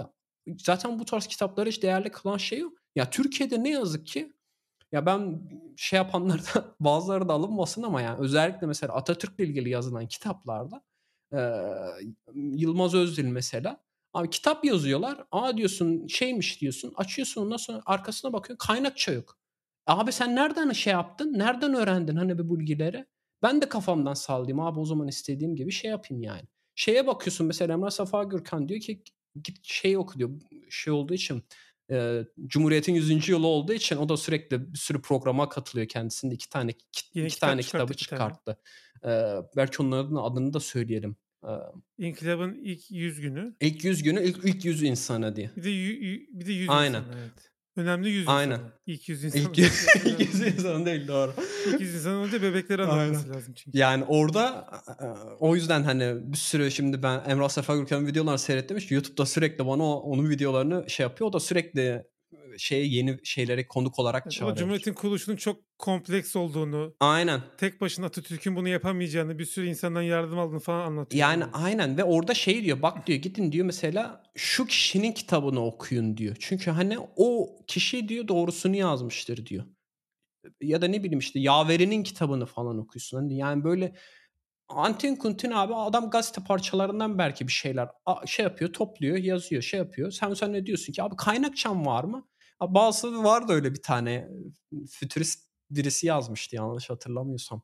Yıllar yıllar önce. Kaynakça ne diyordu? Ya işte çok uzun sürdü. Kaynakçaya iş yapacak zamanım yoktu falan filan böyle bir şeyler açıklama yapmıştı. Abi yani kaynakça kitabın en önemli kısmı yani sen Hani kitabı nasıl yazıyorsun? Yani demek ki sen oturuyorsun. Belki ChatGPT'ye yazdırıyorsun abi yani kitabı. Nereden bileceğim ben? Kaynak ChatGPT mi yazacak bundan sonra da? Yani hani o yüzden dediğim gibi yani okuduğunuz kitaplara hep şey yapın yani. Bakmak gerekiyor. Yayın evi ki, yazarı kim? Ee, hani bu adamın background'ı ne? Biz hani işte David Graeber'a şey yapmadan önce bak, açıyorsun bakıyorsun kimmiş bu adam? Yani ne çalışmalara bulunmuş? Hangi çalışma? Aç YouTube'da mesela adamın videoları oluyor konuk olduğu. Git mesela onları seyret. Ondan sonra kitabını al oku falan filan. Tabii çok şey bir şey bu. eee, zaman gerektiren bir iş tabii. Herkes o yüzden 10 dakikalık videoyu seyrediyor da TikTok'tan 10 saniye video seyrediyor. Ya şey falan var çok tehlikeli. Ee, Twitter'da bu Game of Thrones karakterinin Türkçe yazılışıyla e, Jon Snow diye bir tane hesap var. Hmm. Ee, Atatürk'le ilgili floodlar yapıyor. %90'ı falan yanlış yani yazdığı şeylerin ama böyle 50 bin like, 30 bin like, 40 bin like. Çünkü yani kimsenin kaynağını şeyi yok. Orada insanların duymak istediği hikayeler var.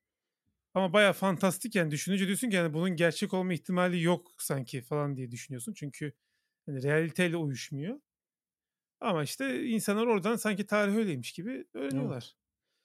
Ya şeyin Yani, bu yüzden çok güzel kaynakları oluyor. Emrah Safa Gürkan'ın videosu falan da vardı yani işte atıyorum sırf hani bu konu öyle aklıma denk geldiği için ya da işte Emrah Safa Gürkan son zamanlarda bahsettiği için ondan bahsettim de.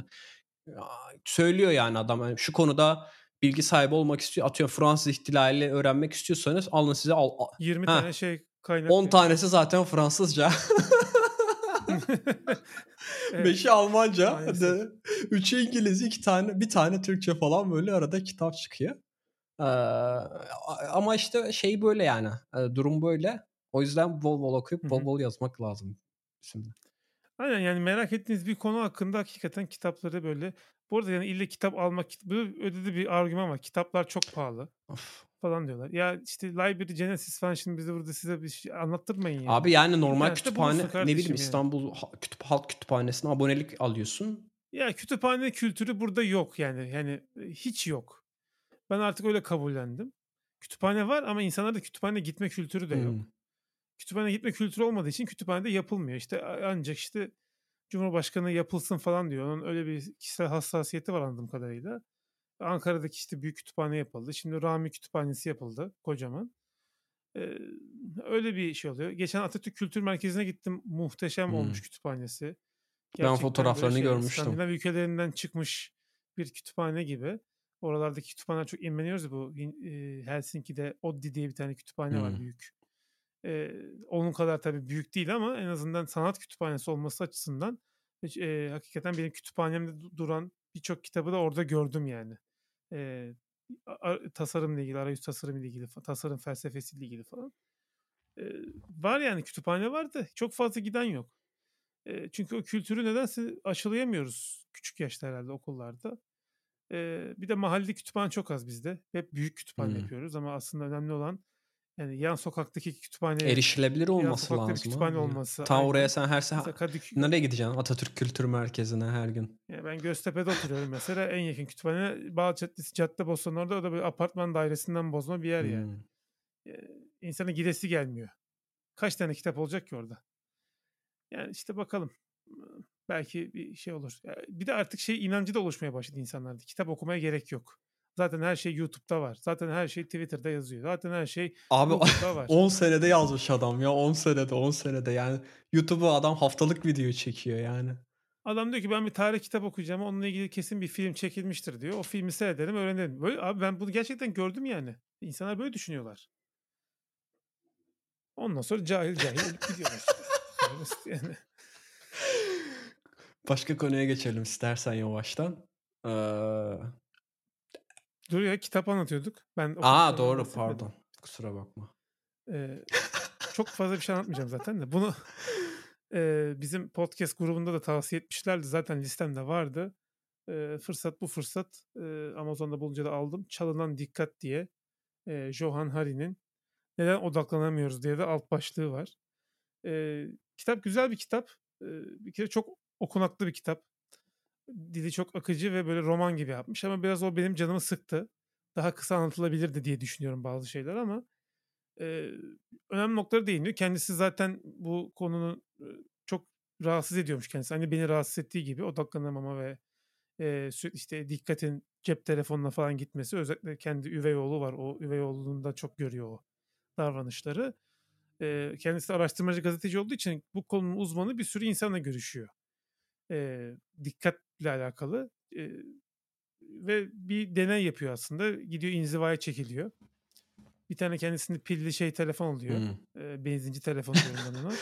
Benzinci telef benzincide bedava veriyorlardı bir ara da o yüzden. Kullanat. He, kullanat telefon böyle. İnternete falan bağlanmayan bir telefon buluyor, alıyor. İşte 3 ay bir yerde bir şey tutuyor. Kulübe gibi bir yer tutuyor. Orada böyle yaşamaya falan gidiyor. Bir yandan da işte şeyleri anlatıyor. İşte farklı araştırmacılarla falan konuşmuş. Özellikle mesela şu an işte multitasking kısımlarını okuyorum. Eee, işte multitaskingle ilgili çok net araştırmalar var. Multitasking yapmaya çalıştığınız zaman sürekli context switch yaptığın zaman creativity böyle %80 oranında falan azalıyormuş. Tam o rakamını bilmiyorum da. O civarda bir rakam. O yüzden mesela adam aslında gün içerisinde işlerini hallediyor ama herhangi bir yeni fikir, eee, büyük bir, eyleme geçemiyor hiçbir zaman. Eee, hep böyle hayatı rölantede gidiyor vs. Hani o konular mesela ilgimi çekti. Okuyorum şu an. Eee, 270-280 sayfalık bir kitap şu an işte 60-70 sayfa falan oldu benim de. Bakalım, eee, bayağı da sardı yani. Eee, mesela irade terbiyesi birazcık daha yavaş ilerliyor. Onu ara ara okuyorum. Bu bayağı hızlı Hı hı. Bir de şey okuyorum. Emm, Thinking in Swift UI diye bir Hımm, kitap var. bahsetmiştik. Benim arkadaşım olan Chris Idoff'un yazdığı. Onun yeni versiyonu, ııı, çıktı. Ücretsiz değilmiş upgrade. Gittik yine $40 verdik. Bayıldık $40'lara. Canı sağ olsun. Eee, $40 da burada neredeyse $1200 olmuş. Nereye gidiyoruz? Ben de yani $40'ın $1200 olduğunu görünce, eee, biraz bir duraksadım. Neyse. Anlamıyorsun çünkü içinde olduğun için. Eee, hesap makinesine bakınca anlaşılıyor. Bayağı dokunmuş. Aynen, aynen. Eee, neyse, eee, onu aldım. Eee, o da iOS 17 için update çıkarttılar yeni. Eee, onu ben daha önceden %80'ini falan okumuştum. Tekrar baştan başladım. Bayağı rewrite yani. Hakikaten önceki versiyondan bayağı Hı farklı olmuş hı. bu seferki. Çünkü Swift'te concurrency eklendi. İşte observable diye bir tane makro geldi Hımm. falan. Hani şey çok değişti biraz. Paradigma değişti. Programlama stilleri değişti. Ama kitabın şeyi şu yani senin, eee, mindset diyeceğim, eee, kafa yapını, eee, UIKit'ten daha çok Swift UI'ya kaydırmaya çalışan bir kitap. Yani Swift UI uygulaması geliştirirken nasıl bir kafa yapısıyla programlamaya yaklaşman lazım ve bu iş nasıl dönüyor arkada işte Swift UI bir view tree'yi nasıl oluşturuyor falan onları anlatıyor. Ee, bir tutorial kitabı değil daha çok bir yaklaşım kitabı diyelim. Metot kitabı. Onu okuyorum. Zaten Swift UI geliştirirken de şimdi vakitler uygulaması ile ilgili devam ediyorum geliştirmeye. O uygulama da hakikaten böyle bir showcase uygulama olsun istiyorum. Yani bunun mükemmeliyetçilikle alakası yok. Sonuçta benim yani 10 senedir falan çıkarttığım kendime ait yaptığım ilk uygulama olacak. Orada da böyle bir hani wow efekti olsun istiyorum yani. Apple Design Award'da submit edebileceğim kadar iyi bir şey olsun istiyorum açıkçası. Alır mı bilmiyorum. Namaz vakitleri uygulaması nasıl Apple Design Award alsın o da ayrı mesele Abi de. iyi tasarlarsan Ee, yani niye olmasın. Yani belki olabilir. Hava Neyse. durumu Ee, uygulaması alıyor yani. Flight Ra- Flight Radar tarzı Tracker, şey uygulama da almıştı. Aynen. Aynen. Ee, işte mesela geçen şey oldu. Ee, kıble göstergesi koyalım dedik bir tane uygulama. Sürekli uygulama açtığın zaman böyle bir tane ok çıksın sağ üst köşede. Kıbleyi göstersin. Doğru kıbleye yaklaşınca zaten ona göre feedback veriyor. Şimdi işte oraya haptic falan da koyacağız. Tık tık diye efekt verecek vesaire. Onlar üzerine çalışıyorum ben şu an. Yani kıbleyi gösterme ve doğru yere o oku döndürme olayını 15 dakikada yazdım Swift UI'da. Ve Adem yanımdaydı ve oturduk 15 dakikada yazdık. Direkt hatta test flight'ta attım. Herkes kullanmaya başladı falan. O mesela çok büyük keyif. Yani e, bu kadar hızlı uygulama geliştirebiliyor olmak. Bir yandan da Swift UI gibi bir teknoloji çok aşina olmamama rağmen Hı. İşte o YouTube'da yaptığım videolar falan sayesinde de mantığını kavradığım için çok hızlı bir şekilde yapmak istediğim şeyi hemen uygulayabiliyorum. O da beni birazcık mutlu etti çünkü artık çok fazla Şimdi beni anlıyorsun. için.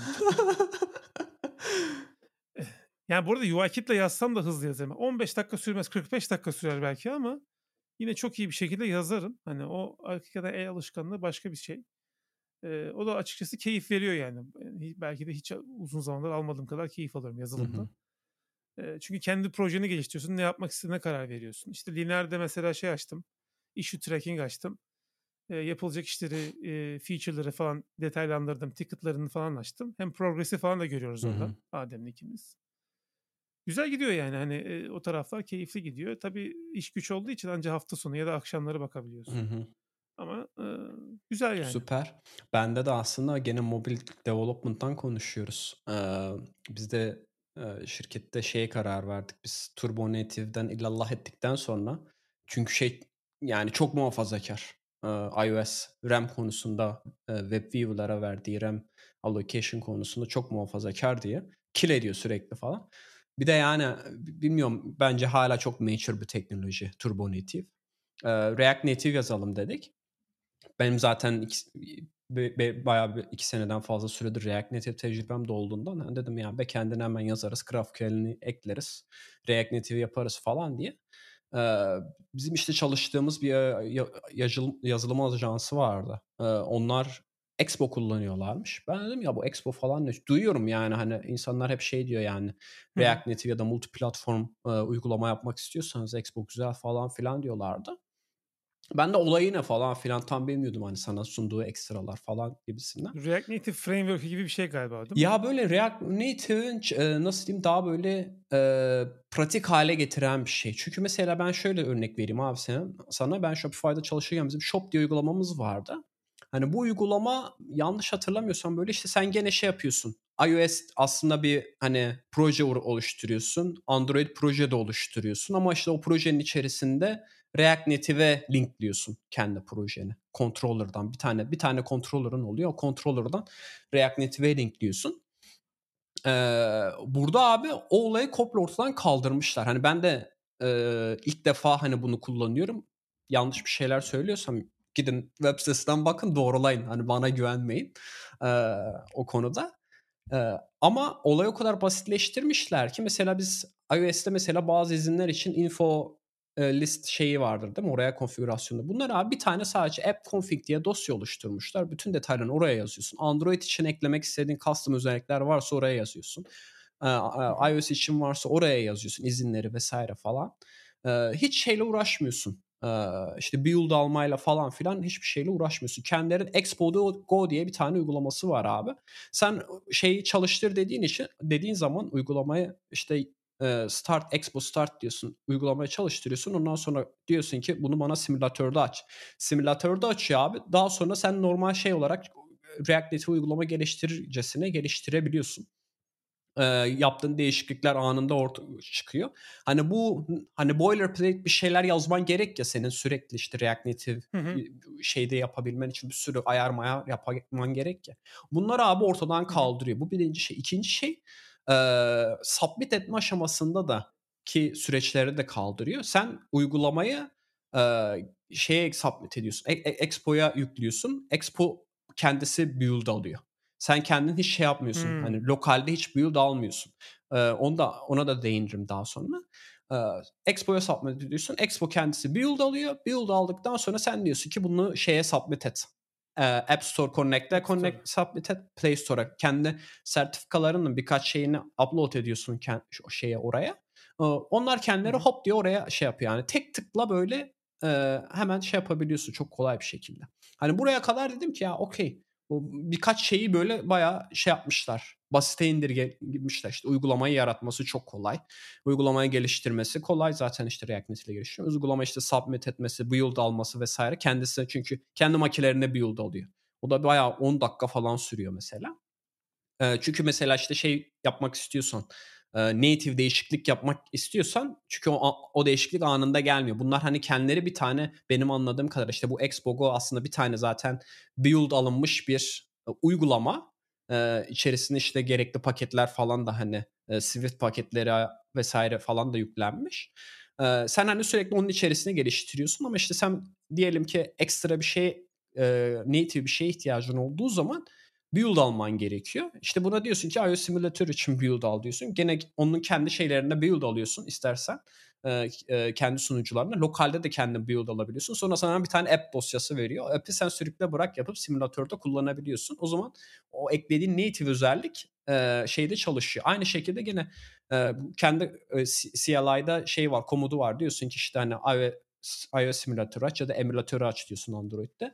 Çat çat hemen açıyor. Buraya kadar bayağı ben dedim bazı şeyleri basitleştiriyor. Ondan sonra bu Expo Go uygulamasının işte güzel yanlarından bir tanesi de abi sen e, çeşitli ayarlamaları yaptıktan sonra uygulamadan abi bütün branchleri görebiliyorsun. Sen mesela şeyi uygulamaya atıyorum mesela product manager'a veriyorsun.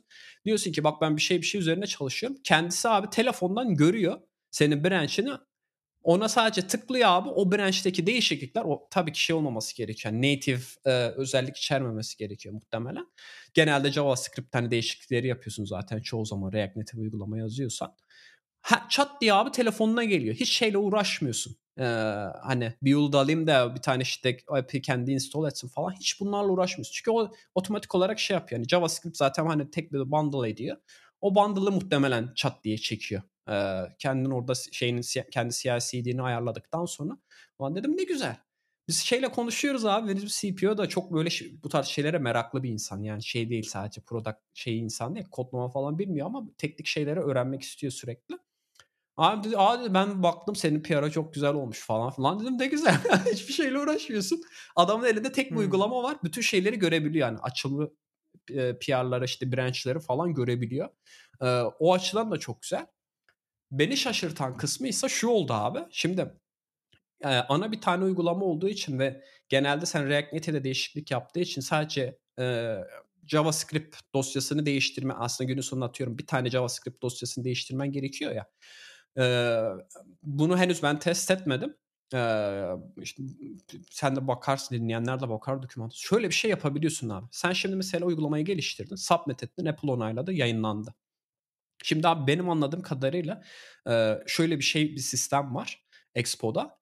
Uygulamayı her açtığında Expo bakıyor. Bu JavaScript dosyası son versiyon mu? diye bakıyor. Son versiyon değilse son versiyonu indiriyor. O uygulamaya yük, onu yüklüyor. Senin oradaki değişikliklerini yüklüyor. Bu da sana şöyle bir avantaj da denk sağlıyor. Sen mesela ben bu uygulama yayınladım değil mi? Mesela daha sonra dedim ki ya işte şu ekranı aslında şöyle şöyle yapmamız gerekiyordu. Aman şimdi hemen hotfix mi çıkacağız işte gidip bir daha build alacaksın. Build'ı submit edeceksin Apple ona. Bununla uğraşmıyorsun abi. Sadece JavaScript şeyini alıyorsun, bundle'ını oluşturuyorsun. Expo diyorsun ki son versiyon bu diyorsun. Daha sonra bütün kullanıcılar artık uygulamayı açtıkları an Expo hani onu otomatik olarak check ediyor. Bakıyor aa yeni versiyon var. Sadece JavaScript dosyasını açıyor. Ve eee, kullanıcılar otomatik olarak onu şey yapmaya çalışıyor. Hiçbir şekilde sen şeyle uğraşmıyorsun. App Store review süreciyle falan hiçbir şekilde uğraşmıyorsun. Bu ben duyunca ulan dedim ne güzel işmiş. Çünkü Hımm. biz şeyde abi işte Shopify'da çalışıyorken eee, sürekli şey işte çarşamba günü release, çarşamba günü release. Aman bir şey hatalı çıktı. Bu cuma hotfix çıkmamız lazım falan filan bunlarla uğraşıyorsun. Çünkü sürekli bir build alman gerekiyor. Build'u submit etmen gerekiyor. Apple'ın onaylanması gerekiyor falan. Ama bu sistemle ya ben konuştuk işte adam ajansında bir sürü şey varmış. 20-30 tane falan müşterisi var. Ben dedi biz Expo'yu bayağı kullanıyoruz orada falan dedi. Biz bir yıldırdır falan dedi. Hiç şey yapmadığımız update çık iOS update'i çıkmadığımız uygulama var dedi. Ama dedi uygulamanın hani o bir yıl öncekiyle şu anki versiyonun şeyi arasında çok fark var dedi. Ee, tabii aslında bu biraz şey e, Apple'ın e, App Store kurallarını biraz değiştiriyor. Çünkü Apple Biraz mı? e, biraz biraz değil de işte gri, e, gri bir alanda kalıyor. Bunun Ee, şöyle bir riski var. Apple yarın şunu diyebilir. Ben bundan sonra Expo ile yapılmış uygulamaları App Store'a kabul etmiyorum diyebilir. Ondan sonra Allah Expo uygulamada ne yapıyorsan yap. Ya onu diyebilir ama e, benim anladığım kadarıyla çok fazla kişi Expo kullanmaya başlamış. O yüzden insanlar biraz ona güveniyorlar. Yani böyle bir şeyi engelle ya engellese bile dediğim gibi Expo'nun gene bir sürü avantajı var. Ama Expo bilmiyorum çok uzun zamanda bile var olan bir şeymiş. Ben ilk defa duydum. O yüzden çünkü Apple şey istemiyor. Yani senin bana submit ettiğin çünkü Turbo Native de öyle. Turbo Native'de de komple uygulamayı değiştirebilirsin. Çünkü WebView. Apple onu da istemiyor aslında. Eee, önceden zaten hiç şey yapmazdı bile. Reject ederdi sürekli. Sen WebView koymuşsun. Çünkü millet şey yapıyordu. Benim Web 7 uygulaması diye bir tane WebView koyuyor. Android'de vardır öyle çok bir sürü uygulama. Web sitesini açıyor sadece hani şeyin içerisinde. Hı. içerisinde. Bunu uygulama diyen Apple'ın gönderiyor. öylesine reject ediyor. Aynen bunu reject ediyordu. Aslında Turbo Native de biraz oraya benzer ve bu da aslında biraz ona yönelik bir şey. Çünkü sen submit ettiğin Apple'ın onayladığı bir şeyi daha sonradan değiştiriyorsun. Yani Apple diyor ki ya tamam biz hı. bunu onayladık ama sen şu an değiştirmişsin uygulamayı. Biz belki hani e, sen orada farklı bir şeyler yaptın bizim e, istemediğimiz ya da atıyorum mesela işte kumar şeyleri yasak ya. Sen belki çat diye Hı hı. atıyorum çö- çocuk şeyi uygulaması diye yayınladım. Ben komple uygulamayı değiştiririm hani. Değil mi? O, o onaylandıktan sonra. Ee, bunu bilmiyorum bunu artık nasıl davranıyorlar ama şu ana kadar ben bilmiyorum denk gelmedim sıkıntı çeken e, araştırdığımda. E, o yüzden bundan da değinmek istedim. Çünkü ben bunu duyunca oha dedim lan ne güzel şeymiş. Yani hani React Native eğer uygulama geliştiriyorsanız muhtemelen Expo e, bu açıdan muazzam bir şey. Tabii sen şeyi düşünüyorsundur şimdi lan iyi güzel de bunun şeyi ne? E, ne günahı ne derler ya. Ne kadar ödüyoruz buna falan diye. Expo orada şey yapmış yani e, 100 build mi ayda E, öyle bir şeye şeyim var 90 bi- 30 build? Ben Pricing şeyine bakarsın. Aynen. O kadar hakkım var. Ondan sonra build başına 1 dolar mı ne para istiyor. o da ilginç bir şey yöntem ama işte bahsettiğim şekilde lokal olarak build alabiliyorsunuz. Ee, ama onu belki nasıl işte Apple'a tekrar App Store'a sizin submit etmeniz gerekir Hemen muhtemelen. söyleyeyim. Android build'ı $1, iOS build'ı $2'dan başlıyor. Büyük bir projesi $4, Android'de büyük bir projesi $2. iOS build'ları daha pahalı Aynen. Bir de yani. kişi sayısına göre de Bir değişiyor. concurrency. Aynen. Member Unlimited demiş. Eee, sınırsız demiş. Build timeout'u var. 45 dakika free planda. 45 dakikadan uzun sürerse build'un patlıyor. Eee, klasik CI/CD fiyatlandırması bu arada. Yani anormal bir durum değil. Sadece build başına tabii dolarla para alması Aynen. biraz sıkıntı. Ya onu işte Eee, çünkü pay as you go fiyatlandırması bu tarz CI/CD platformlarında şöyle bir probleme yol açıyor. Beklenmedik faturalarla Hı karşılaşıyorsun. hı. Eee, bir yerde arkada build takılmış oluyor. İşte build minute'leri mesela şarj ediyorlar CI/CD tool'larında. Saatlerce build almış. Takılmış orada arkada build. Tamam mı? Durdurmuyor da makine. Kill de etmiyor. Her dakika para yazıyor. Her dakika para yazıyor.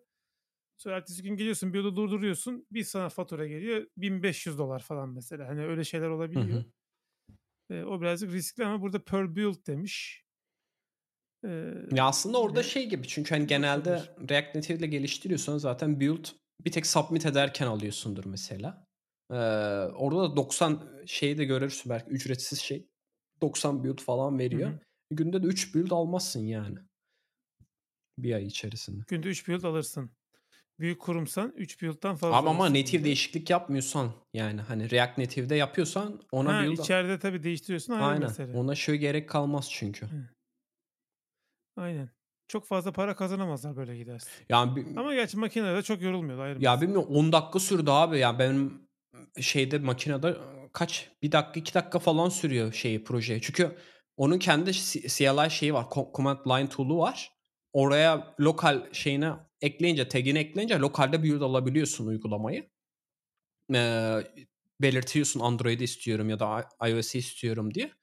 Ee, onun hani orada build almana da gerek yok aslında. O yüzden onun bir kullanıcı şeyi var. Bin kullanıcıya kadar da şey yapıyor. Uygulamanı izin veriyor. Çünkü o dediğim gibi her seferinde kullanıcı uygulamayı açınca sanırım o Expo server'a gidiyor.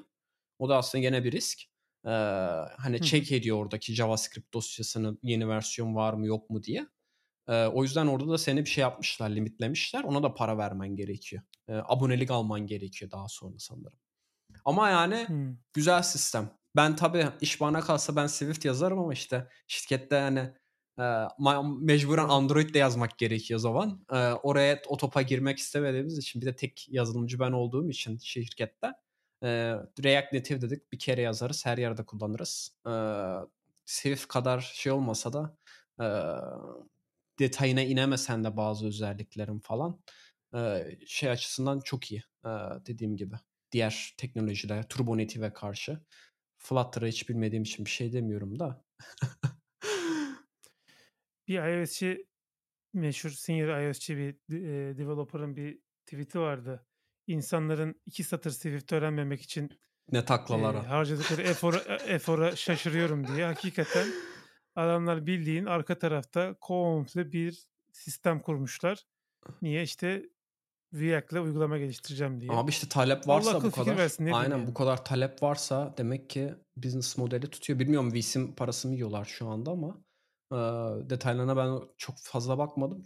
Uygulamayı geliştirmekle meşgulüm çünkü hemen pazartesi günü React Native'i şey yapmak istiyoruz. Çünkü Turbo Native sıkıntılı olduğu için.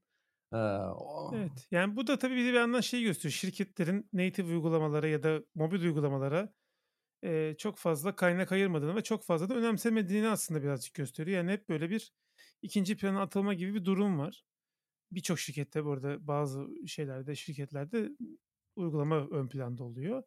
Bunu da zaten çok net bir şekilde görüyoruz. Bunun React Native ile alakası yok. Normal Native Swift'le ya da Objective-C'de yazılmış uygulamalarda da kalite çok yerlerde yani. Hı hı. Eee, Türkiye için özellikle söyleyebilirim bunu. Yurt dışında da böyle. Ya- tasarımcılar daha hala daha şey öğrenemediler. Mobil uygulama tasarlamayı öğrenemediler. Aynen. Bir de işin o tarafı var. Ya çok şey Yani yapmıyorlar design abi ya. da gelmiyor olabilir. Ee, nasıl diyeyim belki çok fazla uygulamayı mı kullanmıyorlar ya benim öyle tanıdıklarım vardı yani hani kendisi Android developer ama iOS kullanıyor falan hani böyle Ee, vice Ya versa da e-ticaret olabiliyor. şirketinde çalıştım. E-ticaret şirketinde satışların %60'ı iOS uygulamasından geliyordu. Abi Native'di aynen. bizim uygulama. Ben ben zamanında şeyde Şimdi- bizim Telegram grubunda da paylaşmıştım yani. iPhone kullanıcı 7 kat daha fazla şey harcıyorlar. Ee, para harcıyorlar Android kullanıcılarının üzerine. Millet zannediyor ki böyle basit to-do app'lerine in-app purchase'e falan harcıyorlar. Hayır bunun içinde e-ticaret de var yani.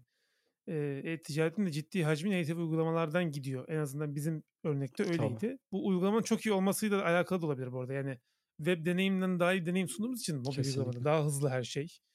Ee, tık tık hemen her şeyi sepete ekleyip satın alabiliyorsun vesaire. Ee, belki o da etkilemiştir. Ama neticede yani sonuçta gelirin %60'ı iOS uygulamasından geliyorsa bu çok büyük bir Hı başarı. hı. Diğer geri kalan %40 da Android ve şeyden Web. webden geliyor yani. O yüzden hani bilmiyorum bence önem vermek gerekiyor. Ben e, na- native iOS'çi olduğum Ekmek yemesi gerekiyor. Ekmek yemek için değil Yok abi. gerçi. Yani e, gerçekten o senin vitrinin yani. Kesinlikle. yani. Ben birçok kullanıcının bir kurumun uygulaması indirdiğinde, uygulama kötü çıktığında, problemli çıktığında o kurumla ilgili kafasında oluşan fikri çok negatif olduğunu düşünüyorum. Hı hı. Çünkü insanlar artık ağırlıklı olarak mobil e, cihazlarda işlerini görüyorlar ve mobil uygulamaları ağırlıklı olarak kullanıyorlar. Zaten kendilerinde o veri de vardır yani. Bizim kullanıcımızın kaçı mobil uygulamadan giriyor. Yani tutmuyorlarsa ayrı fiyasko zaten de. E, kaçı mobil uygulamadan giriyor, kaçı webden giriyor, kaçı işte işlemlerini mobilden yapıyor vesaire. Eee, mesela bir banka için mobil uygulama çok önemli. Zaten mobil uygulamaları web şeylerinden, arayüzlerinden her zaman daha iyi oluyor. O yüzden önemsemek lazım yani. Kesin. Gerçi bankalar önemsiyorlar uygulamalarını Hı da. Hı. Eee, Ya, yani ben şeyi bile abi mesela veremiyorum. bu Expo'da mesela, eee, kendi bir ikon Expo Icons diye bir paketi falan da geliyor. Onun içinde böyle Ionic icons var, işte Material icons var. Hıı. Ulan dedim biz biz kullanmıyoruz ki bunların hiçbirini.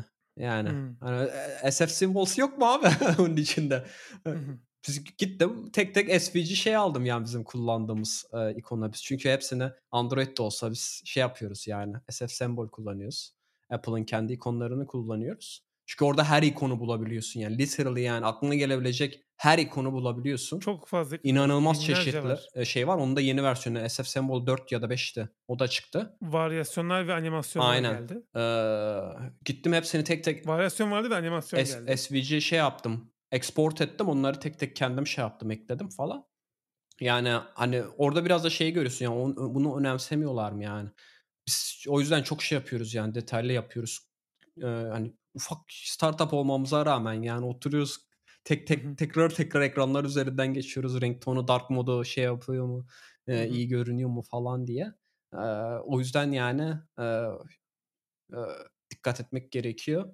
Buradan istersen biz Evet. Apple'da konuşmaya başladık. Oradan devam edelim. Apple etkinlik duyurdu. Tamam, oyunlara en son geçeriz Aynen. Apple etkinlik duyurdu. Eee, 30 Ekim çok saçma bir saatte. 30 Ekim bizde 31 Ekim'e Gece 3. ben bana 31 Ekim'e geliyor. Kendileri Amerika saatiyle 30 Ekim akşam 6 mı? Sabah kalkınca seyredeceğim ben. Aynen. Ya onu şimdi şeye ş eee, hani bir niye böyle yapmışlar onu ben çok anlamadım. Eee, ş emm, kullandıkları davetiyedeki şey de slogan da "Scary Fast" diye. Bunu da aslında M1'i herhâlde ya da M1 Pro'yu falan, eee, ilk duyurduklarında söylemişler sanırım. Eee, "Scary Fast" diye. Ama bir hı. de şey, eee, 31'i Halloween aynen için. 31'i de Halloween. Şimdi Amerika için, eee, hani tam denk gelmiyor ki bir sonraki gününe denk geliyor sanırım. Eee, şey için mesela benim için bizim için mesela biz uyandığımızda Halloween olmuş oluyor hani, eee, 31'i. Muhtemelen şunu düşündüler. Çocuklar çeker meker toplayacak. Gece geç saatlere kadar otururlar bilmem ne vs. Ertesi gün de sabah erkenden yaparsak Hımm. Sıkıntı olur deyip Amerika saatine göre çünkü Amerikalılar için Amerika'nın dışında hiçbir önemli olmadığı için Amerika'ya uygun bir saatte koymuşlardır. Olabilir. Bir de hani o şey de hani hakikaten, eee, hızlı falan filan onu da konuşalım. Eee, çünkü beklentiler şu anda, eee, henüz 1 yıl olmamasına yaptı. rağmen 1 yıl dolmadı çünkü M2 için ama o da şeyden dolayı işte bu, eee, üretim sıkıntılarından dolayı kendileri istedikleri zamanda duyuramadılar M2 cihazları. O yüzden şu anda herkes şeyi bekliyor. Scary özellikle Scary Fest demelerinden dolayı M3 işlemcili, eee, iMac bekliyorlar, MacBook Pro bekliyorlar. iMac M1'de kaldı çünkü. Onu M2'yi getirmediler bile.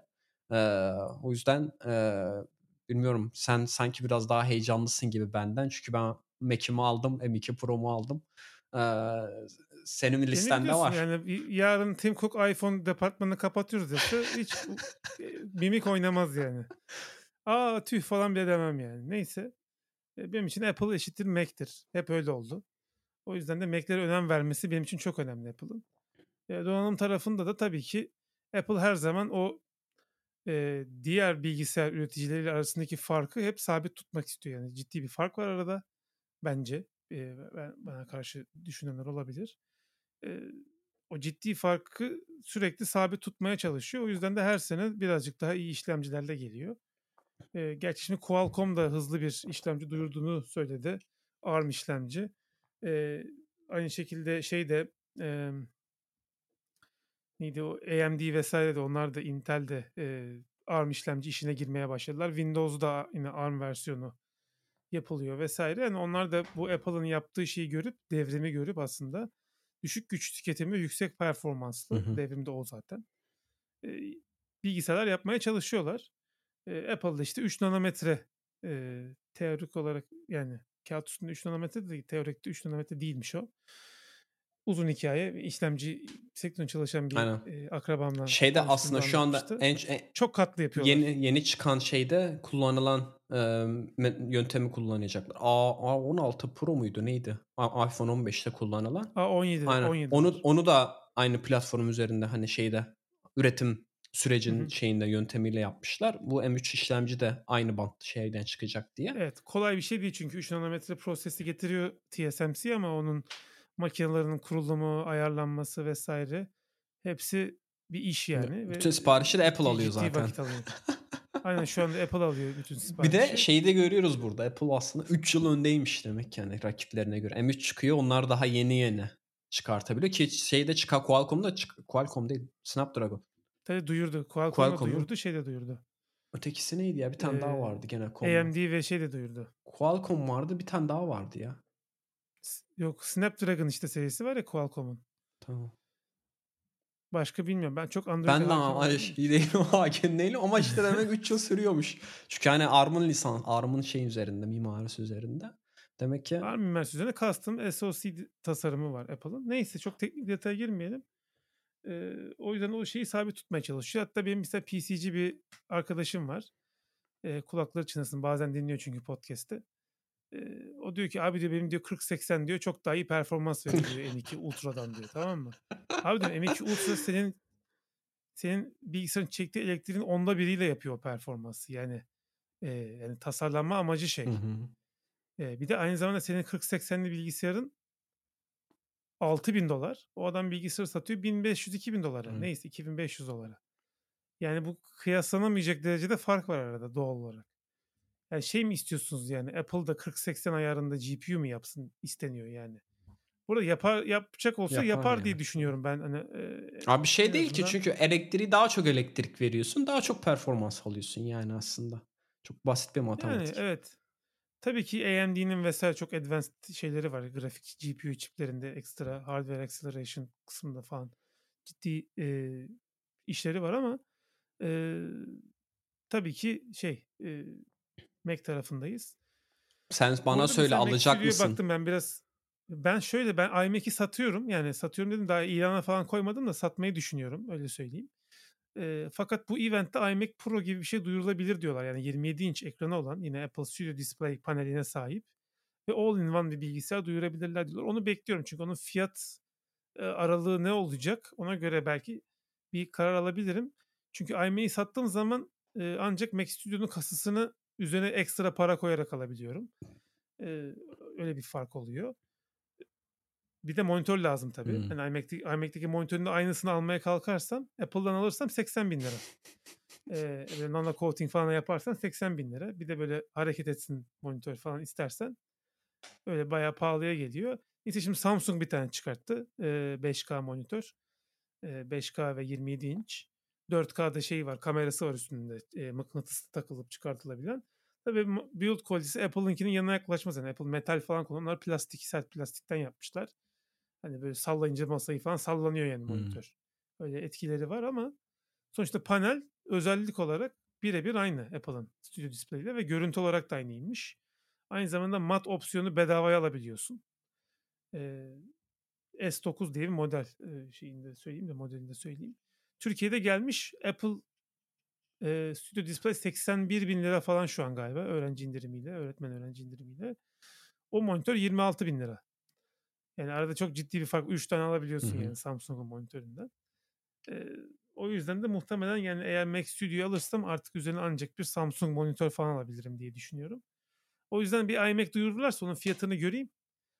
En azından o, ona göre bir e, değer şeyi yapıp e, değerlendirmesi yapıp ona göre karar vereceğim gibi gözüküyor. E, keşke Mac Studio'da M3'ü hemen bumplasalar bu arada bu eventte yani. Madem M3 Pro, M3 Max falan duyuracaksın. Hı. De ki yani şeyinde e, Mac Studio'da M3 Aynen, Max'ı belki hepsini falan de. aynen. Hiç şey kalmasın abi. M2 kalmasın yani. M3 Ultra'yı hadi yapamadık da bilmem ne de M3 Ultra'yı Aynen. sonraya bırak da M3 Max'ı en azından mesela koy yeni bir Mac Studio modeli olarak diye düşünüyorum. Bu arada Mac Studio'nun şöyle bir güzel tarafı varmış. Niye Mac Mini değil falan diye de düşünenler olacak. Biz şimdi video encoding falan işleri yapıyoruz neticede. E, farklı düşündüğü videoları saatlik video. renderlanıyor. Aynen. E, o render işlemi benim bilgisayar çok iyi olmasına rağmen e, Intel bilgisayar e, yine 1 saat 15 dakika falan sürüyor bir bölümün renderlanması. O şeyin içerisinde ekstra e, şey engine'i var. Video encoding engine'i var. Özellikle ProRes falan görüntüde şey yapıyorsan, iş yapıyorsan ona özel işlemcileri olduğu için ekstra içinde çok daha hızlı bir şekilde yapıyor. Özellikle Final Cut kullanırsan. On onun gibi avantajları var. Bir de çok fazla portu var. O da benim için çok önemli. Hımm. Çünkü USB-A hâlâ daha bir sürü cihaz var. Bu iMac'in mesela 4 tane USB-A portu var arkada. Eee, bence çok kullanışlı. Yani benim müzik ekipmanları falan hep USB-A. Hımm. USB-C değil. Eee, bu yüzden de, hani, eee, Mac Studio daha yakınım Mac Studio'ya. Umarım onu da yenilerler. Yenilemezse bilmiyorum ne yapacağım. Yani belki yine iMac'i satıp M2'li bir şey alacağım. Sonra M3'lüyü çıkartınca o M2'li Mac Studio'yu satıp biraz daha para koyup M3'lüyü alacağım falan gibi bir cycle'a gireceğim. Ya millet her sene iPhone yeniliyor ya ben de Mac Studio yenileyeceğim gibi bir şey olabilir. İnşallah. Durum olabilir. Bakalım. Eee, planlar bu şekilde. Göreceğiz bakalım Aynen. event'i. Tabii birçok insan da 14-16 inç MacBook Pro'yu bekliyor. Onlar da gelecekmiş çünkü Apple mağazalarındaki stoğu durdurmuşlar. Yeni stok gelmiyormuş. Bu zaten yeni model çıkacak demek. Eee, iMac için de aynı şey geçerli. Oradan zaten tahmin Hı ediyorlar hı. ne geleceğini. Eee, muhtemelen 14, 16 ve 13 inç MacBook Pro'da. 13 inç'i de yenileyecekler. Muhtemelen ona M2 falan koyarlar. Atsınlar abi onu artık ya. M2 mi var şu an 13'lükte? Ne var? Bilmiyorum M1 ben. O çok gereksiz. M1'de Hâlá galiba touch sonra bar'lı iMac. satıyorlar abi onu da yani. Ha, ta abi işte o da öğrenci Mac'i mi diyelim ne diyelim öyle bir Ya şey Air yani. alsınlar abi yani. Evet Air var artık o segmentte. Neyse eee, işte 14, 16 ve 13'te Aynen. yenilenecekmiş. En azından stokları durmuş. Belki 13'ü tamamen Hı kaldıracaklar onu hı. da bilmiyorum. Aynen Mac geleceği kesin çünkü davetiyede şeyi de göstertiyorlar. Finder ikonunu göstertiyorlar kendi web sitelerini seyredince. Hani Mac Ve gelecek. siyah siyah bir ton olduğu için bir, belki Pro. Pro bir Hımm. iMac olabilir diye düşünüyorum ben. Valla Eee, s bir ümidim var güzel orada. olur ya siyah bir Pro. Çünkü Apple da şeyin farkında yani. Bir kasa aldın, bir de üzerine monitör aldın. Gerçekten Amerika'da da pahalı, çok pahalıya Tabii. geliyor. Birkaç bin dolar oluyor yani. Tabii. O monitör o kadar para etmez bence. O kadar pahalı bir monitör değil. Aynen. Bana öyle Ya geliyor. işte Yani alüminyum o şeyden bu CNC makinesinde kaç saatte yapıyorlardır onun şeyini. Delikli delikli ya bir de arka kısmı falan o. Bayağı sürüyordur O şey o XDR ama. Şey o Ha. kadar delikli değil. Doğru. Studio. Display'de ufak sadece şeyler Doğru. var. Doğru. XDR'de öyle. Doğru. Eee, bir de Samsung'un monitörünün ekstradan HDR'ı var. Şeyde HDR yok. Studio Display'de Hımm. HDR yok. Bunda HDR 600 var. Böyle de bir ekstra bir özelliği daha var Hı diyelim. hı. Bir de içinde Tizen işletim sistemi falan var yani. AirPlay özelliği var. iPhone'dan falan ekrana bir şeyler yansıtabiliyorsun. Ha. Ya da işte ne bileyim Netflix, Prime Video app'leri falan da kurabiliyorsun. O tabii kötü bir şey bu arada. Onu çok Malware. istemem de. Onu kapatabiliyor musun ama yani ben hiç internete bağlamak istemiyorum bu aleti dediğin zaman zaten o özellik hiçbir şekilde çalışmıyormuş. Eee, onu da dipnot olarak düşelim. Evet bakalım bekliyoruz. Ben sabahleyin seyredeceğim Ben de. muhtemelen. Bizim o gün Hiç tatil. onun için oturamam yani. Tatil burada Reformation Tech eee, tatil. Ha- Hall Halloween'e de denk geliyor. Dediğin gibi ben de sabah uyanır uyanmaz seyrederim. Bir sonraki bölümde biz şey yaparız. Değerlendiririz. E, muhtemelen çok basit bir şey olacağı için onu özel bir bölüm çekmeyiz. Apple tarafında Evet. ufak bir gelişme daha var. Fiyatları arttırdılar. Hı. çakallar. Eee, üzdüler beni. Apple Arcade, Apple TV, Apple Music de arttı Yok müziği arttırmamışlar. Müziği artırmadılar. Apple One Eee, arttırdılar. Apple One'ın Apple One arttı. Fitness falan da artmıştır muhtemelen Bilmiyorum o ediyorum. Fitness şey, şeyi bilmiyorum. Bana 3 aylık şey verdiler de bedava fitness verdiler de. Yani yer yok şey yoga matı atayım şuraya izlerken şey yapayım diyeceğim de. Ee, şey değil ki abi Amerikan evi gibi değil ki kocaman adam şey yapıyor. Televizyon orada 5 metre mesafe var abi kanepeyle şey arasında televizyon arasında. Ee, Aynen. o- Evet her şey zam geliyor bu arada. Steam'de de bir güncelleme var. hı. Eee, yani demek ki enflasyon da biraz yurt dışında da artık kendisini hissettirmeye başladı. Bu şekilde fiyat artışlarından onu öğreniyoruz.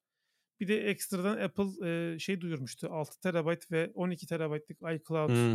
Plus eee, üyeliği getireceğini duyurmuştu. Onlar da Türkiye'de fiyatları belli olmuş. Yani 2 TB'ı 129.99 olan bir planın 6 TB'ı 900 TL. 899.99 bu arada. Tam 900'e değil. Eee 12 TB'lıydı 1800 ka- kaç? 900 değil mi ötekisi? 1800 işte 1799 lira. Yani eee SSD alıyor gibi eee, iCloud üyeliği alıyorsun. Ya o kadar hızlı Benzer çalışsa, durumlar. hızlı çalışsa var ya ben belki derim hakikaten. Yani SSD alacağını onu al da yani biz bazen işte videolarda sıkıntı çıktığında iCloud'a upload edeyim sana öyle atayım diyorum. Ya çok uzun sürüyor abi upload etmesi yani. Bir, hani kablonun 2 hızını alamıyorsun yani. Senin internet hızını. tabii tabii. 2 TB'lık eee, paketi kullanıyoruz. Bizim bütün ailenin yani babam, annem, kardeşim falan hepsinin eşim ve benim de 5 kişinin toplamda şeyi Eee, bütün iPhone backup'ları, dataları vesaire hepsi aynı hesaptan gidiyor. Family hesabı olduğu için. Onlar genelde daha uygun fiyatlı oluyor. çok daha iyi oluyor tabii. 5 kişinin datasını yedeklediği için hepsinde backup'ı var. Özellikle işte yeni iPad falan aldığında mesela hemen şey diyor. Aa iCloud'da backup'ım var. Hımm. Dün backup'lanmış. Ben oradan kurarım falan diyor. Devam ediyor yani kendi kendine. Onlar güzel şeyler tabii. Aynen. Eee Steam tarafını anlatalım. Steam'de, eee, artık yeter dedi Türkiye'deki fiyatlandırmaya karşı. Onun da sebebi tabii ki sürekli Türkiye'de kurun değişmesi ve, eee, dağıtıcıların Türkiye'deki fiyatlandırma tablosunu sürekli güncellenmesi gerekmesi. Eee, Türkiye'de MENA dolar bölgesi dediğimiz bir bölge var. Eee, işte Mısır, Bahreyn, Kuveyt, Katar falan o bölgeye girdik. Eee, orada da şöyle bir durum varmış. Direkt Amerika'daki fiyatlar değilmiş. Yine yerel fiyatlandırma oluyormuş.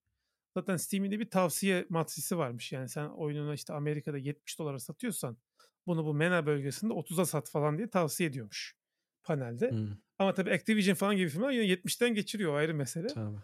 Eee, bu kadar yap deyince dinlemiyor. Eee, yine indirimli olacak Türkiye'de fiyatlar büyük oranda. Ama tabii dolar üzerinden satılacağı için, eee, hem kur arttıkça oyunların pahalılaşması söz konusu.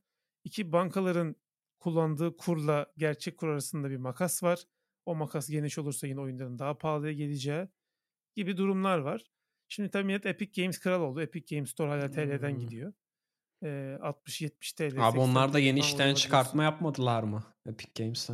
Yaptılar. Onlar da bir noktada şey diyecekler, yeter Yani. diyecekler. Bu arada Game Pass'e de zam geliyor Xbox önümüzdeki Game hafta. Tekrardan 2'nci bir zam Ne kadar geliyor. geleceğini bilmiyoruz sanırım değil mi? Bilmiyoruz. Biliyor ama Bilmiyoruz zamla ama gelecek. $200'ya yaklaşır. Şu an $120 falan sanırım. Eee, 80 değil? Ultimate. Ha, okay. Ultimate $120. Eee, herhâlde onu bir 200'e Ya bana sanki bu. Steam'deki fiyat 180 falan artışı bir de yani orada şey de söyleyeyim ya Steam'deki dolar kuru 1.80 falanmış. Ben öyle bir şeylere denk geldim ya. İnanılmaz düşük. O yüzden bazen yurt dışındaki insanlar Tabii. eee, Türkiye'de hesap açıp oyunları öyle alanlar falan da varmış diye duydum. Ya ben Var. bazen şeyle falan da denk geldim internette. Nasıl YouTube Premium alırsın ucuza diye Almanca şey. Böyle Almanca işte ne bileyim PCNet'in web sitesini anlatmışlar. Git VPN al. Türkiye'den bağlan. Orada zaten ne 10 dolara mı geliyor yıllığı? Burada mesela hani aylığına veriyorsun onu falan böyle ucuz alıyorsun diye böyle şeyler yapıyorlar. Eee, Netflix de mesela fiyatını arttırdı tüm dünyada. Netflix de 19 dolar falan oldu yani çok aşırı saçma oldu. Apple TV Plus yani 4.99'a çıktı sonra 6.99 yaptılar. Şimdi de Şimdi 9.99 oldu. 9.99 oldu yani. Abi ya benim maaşım bu kadar çok artmıyor Seyfet de bilmiyorum senin maaşın bu kadar çok artıyor mu? Artmıyor. Yani eee, burada Netflix yani Netflix'in canı cehenneme yani. Çünkü çektikleri içerikler hep kötü oluyor. Eee, Ama yani yılda 2 tane 3 tane güzel şey seyredeceğim diye aynen. $200 $300 k Türkiye'de $200 civarı sanırım, Of. eee, o fiyatlarda. Yani Eee, $200 verilmez yani. f zammı belki biraz anlarım da bana biraz da şeymiş gibi geliyor. Ya zaten atıyorum Netflix 20 dolarsa biz zaten 10 dolara yapabiliriz. Hani çünkü Apple'da şey biliyorsun yani f ne 4K seyrediyorsun şey falan şeyde hep öyle ayrılıyor Netflix'te. HD istiyorsan birden fazla kişi izlemesi gerekiyorsa falan filan. Apple'da genelde işte aileyle paylaşabiliyorsun falan filan. Daha uygun geliyor. Belki onlardan cesaret alıp sanki şey yapmışlar gibi geliyor.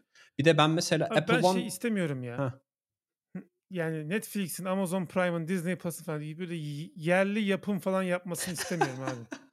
Ondan fiyat artıyor bu arada. Olabilir. Yani Ama Cem Yılmaz cebini dolduracak diye biz zam görüyoruz Ama yani. şey de yapıyorlar abi yani bunlar genelde bütün dünyada arttırıyorlar. Çünkü artık şey biliyorsun para suyunu çekti.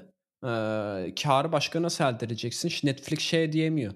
Ulan biz gidelim şöyle güzel bir film yaptıralım falan diyemiyor. Çünkü artık şey kalmadı yani. Eee, çektirecek adam kalmadı. Herkese film yaptılar şeyden dolayı.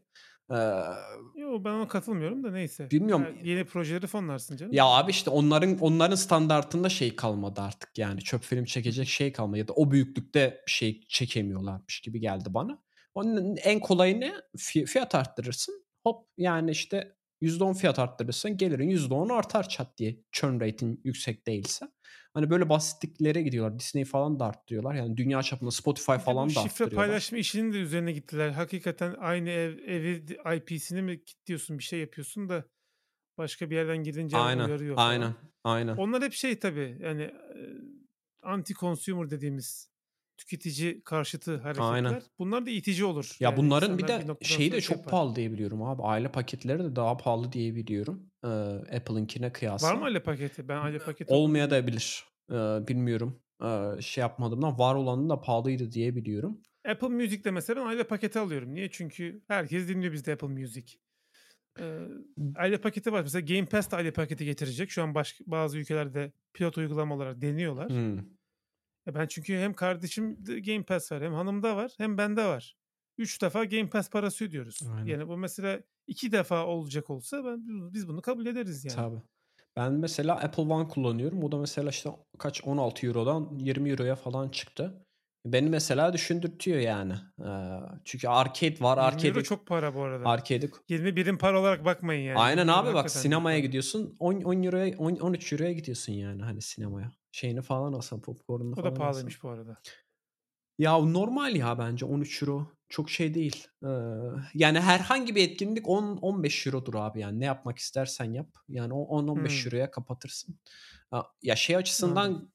ben aldım aldığım fiyatı şey yapamıyorum karşılamıyorum. iCloud, Apple Music okey. Ee, hani iCloud kesinlikle dibine kadar kullanıyorum ben. iCloud Plus yani yani muazzam bir hizmet. İşte hani sana e-mail, fake e-mail yaratıyor. IP'ni şey yapıyor, Evet gizliyor. evet. Ee, kendin mail bayağı server olarak masraftan kurtardı. kullanabiliyorsun. Ondan sonra işte kameran varsa videosunu oraya kaydediyor otomatik olarak falan filan bir sürü şey var. Hani bir, bir euroya bana çünkü 50 GB yetiyor. Ee, büyük paket almama gerek yok. Ee, Apple Müzik de okey. Fiyatını hak ediyor. Sanatçılara gidiyor falan. Apple TV Plus şimdi biraz beni düşündürtüyor. Arcade'i hiç kullanmıyorum. Hani boş yere o dahil olmuş oluyor içerisinde. Yani keşke biz böyle kendimiz oluşturabilsek kendi paketimizi. Ona göre bir fiyat verse ama şey- Bir de mesela düşük kapasiteli iPad falan alabiliyorsun gönül rahatlığıyla. Çünkü Ha. fotoğrafları falan cloud'da yedekliyor. Aynen. Düşük versiyonlarını koyuyor içeriye falan. aynen. Yani sen gigabaytlarca fotoğraf çekiyorsun ama çok az bir yer kaplıyor Kesinlikle. cihazda. Böylece 64 GB'lık bir iPad mesela gayet kullanışlı oluyor. Niye iCloud'un var? Kesinlikle. Ee, bu Steam şey de bence Xbox'a ya- yarayacakmış gibi geldi. Bilmiyorum ne kadar şey yaparlar. Onlar da fiyat arttırırlar. Şu an da. oyun oynamanın en hesaplı yolu Türkiye için Xbox Game Pass. Reklam gibi da- söyledin. Ama yani maşallah onlar da yani bu ay acayip dolu. Ee, aslında ufaktan oyunlara da geçebiliriz. Ya biz bittik abi. Bu 2023 nasıl bir yıl oyunlar için? Yani pandemide y- çıkartılamayan oyunlar, ertelenen oyunların hepsi bu sene çıktı gibi bir durum oldu. Ya şu Ekim ayı bile ya ben hangi birine saldıracağımı oynayacağımı bilemiyorum. Yani Cyberpunk'ın update'i çıktı Eylül'de. Bir saat falan bakabildim. Duruyor yani öyle. Ee, ve sıfırdan başladım ona. New Game'le başladım. Daha İdris Elbalı kısımlara falan gelmedim yani. Hmm. Daha orayı oynayamadım.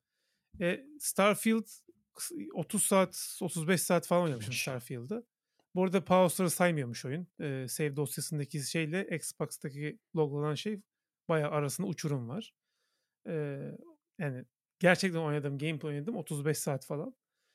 Ee, onun bir 35 saati daha var. Onu oynayacağım. Assassin's Creed Mirage'ı oynamaya başladım. Bir saat. Ondan da birazcık bahsedelim. Ee, onu da bu arada oyun satın almadım. Ubisoft Plus geldi Xbox Store'a. Türkiye için geldi. Normalde PC'den alamıyorsunuz Türkiye için ama Xbox'ınız varsa Store'dan alabiliyorsunuz. 179 lira aylık. Ubisoft'un bütün oyunları var içinde. Çıktığı gün geliyor hepsi. Ee, öyle olunca 179 lira vereyim dedim. Hani en azından bir ay içerisinde oyunu bitiririm. Ondan sonra iptal ederim. Mirage'ı 179 lira oynamış olurum dedim. 5 dolar. Muhtemelen öyle olacak. Yani ayın herhalde 6'sı 7'sinde falan tekrardan çekecek. Onu bir e, oynadım bir saat. Çok güzel olmuş orada. Assassin's Creed 1'i oynadın mı sen? Yok. Altair'i oynadın. İlk Haşhaşilerin falan kuruluşu. Selahattin Eyyubi falan. Ha, okey. Ee, ona çok benziyor. Çünkü yine Bağdat'ta geçiyor. Abbasiler döneminde geçiyor. Ee, yine bu şeylerin daha yeni kurulmuş. Haşhaşiler işte Hı. asasinler yani. Asasin haşhaşi demek. Aynen. Ben onu biliyorum diyecektim. Onu da şeyi okumuşum. Semerkant kitabını okumuştum. Oradan öğrenmiştim. A- Aynen. Ee, işte Templarlar Hasan şeyler Sabbah. falan. Bağdat'ta sen böyle bir e, böyle zıp çıktı mı diyeyim bir hırsızı oynuyorsun. Ee, iyi bir hırsızsın yani. İşte sürekli şey- şeyden görev geliyor sana. Haşhaşilerden. Sen diyorsun ki ya bunlar böyle güzel görevler ama iyi para vermiyorlar. Ben bunların içine gireyim de en azından bir şeyim olsun yani buradaki Hımm. eee, kötülüğe karşı savaşayım falan diyen bir eee, Basim oynuyorsun. Basim de Valhalla'daki e, final boss'umuz yani. Hani biraz spoiler olacak ama eee Valhalla'daki son boss Basim. Eee onda da şöyle bir şey oldu. Ben oyunu artık 85 saatte bitirdim Valhalla'yı. Hımm. Yan görevlerin falan da hepsini yaptığım için level 426 mıydım neydim en son? Basim çıktı karşıma bir koydum öldü adam. Çünkü 426 level olmamam gerekiyor benim. Bir yapıştırdım baltayla öldü adam yani. Eee, mesela bizim FK bitirememiş o. Sadece ana hikaye oynadı. Hımm. Abi çok zor Basim yenemedim falan dedi. Lan bana tam tersi yani. Yardıma gitseydin. son boss mu olur Ver geçeyim deseydin. O Basim'in işte şeyini oynuyoruz. Yani olayları bu arada Basim'in son boss olması spoiler değil. Basim'in son öldürüldükten sonra yaşananlar büyük spoiler. Onları anlatmayacağım tabii ki ama Basim'in gençliğini oynuyoruz yani. Bu adam nasıl Haşhaşilere katıldı, Assassin oldu.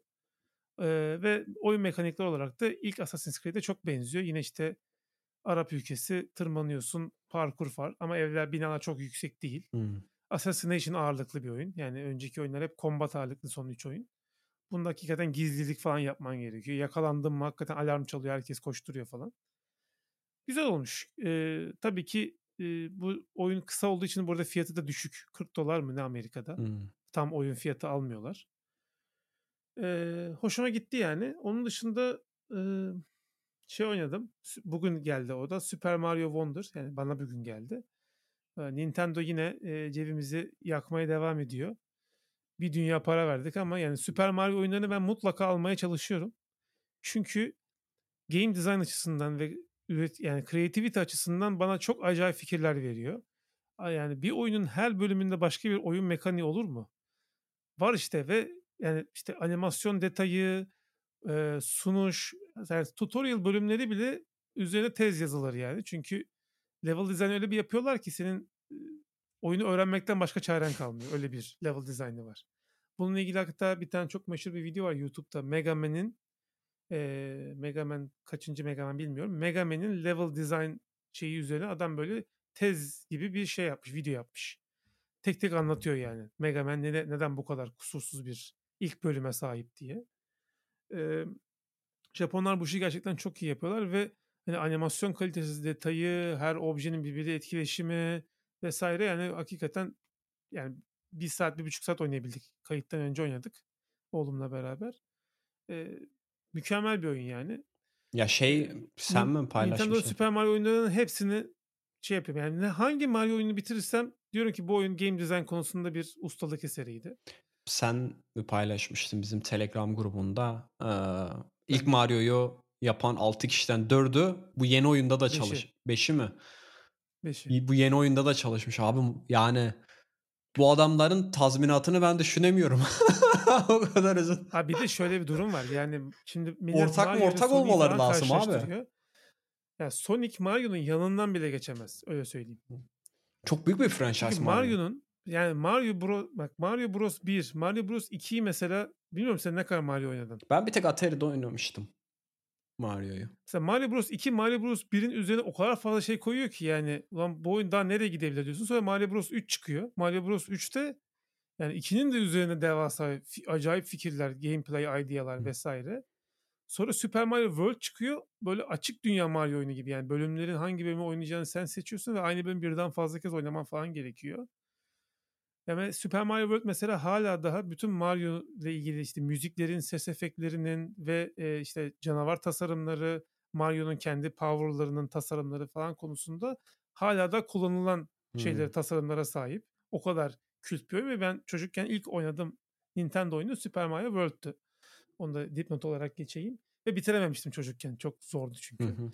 Şey Ee, gibi ama şimdi bitirdim. şey gibi değil yani diyorsun. Call of Duty gibi değil de diyorsun yani.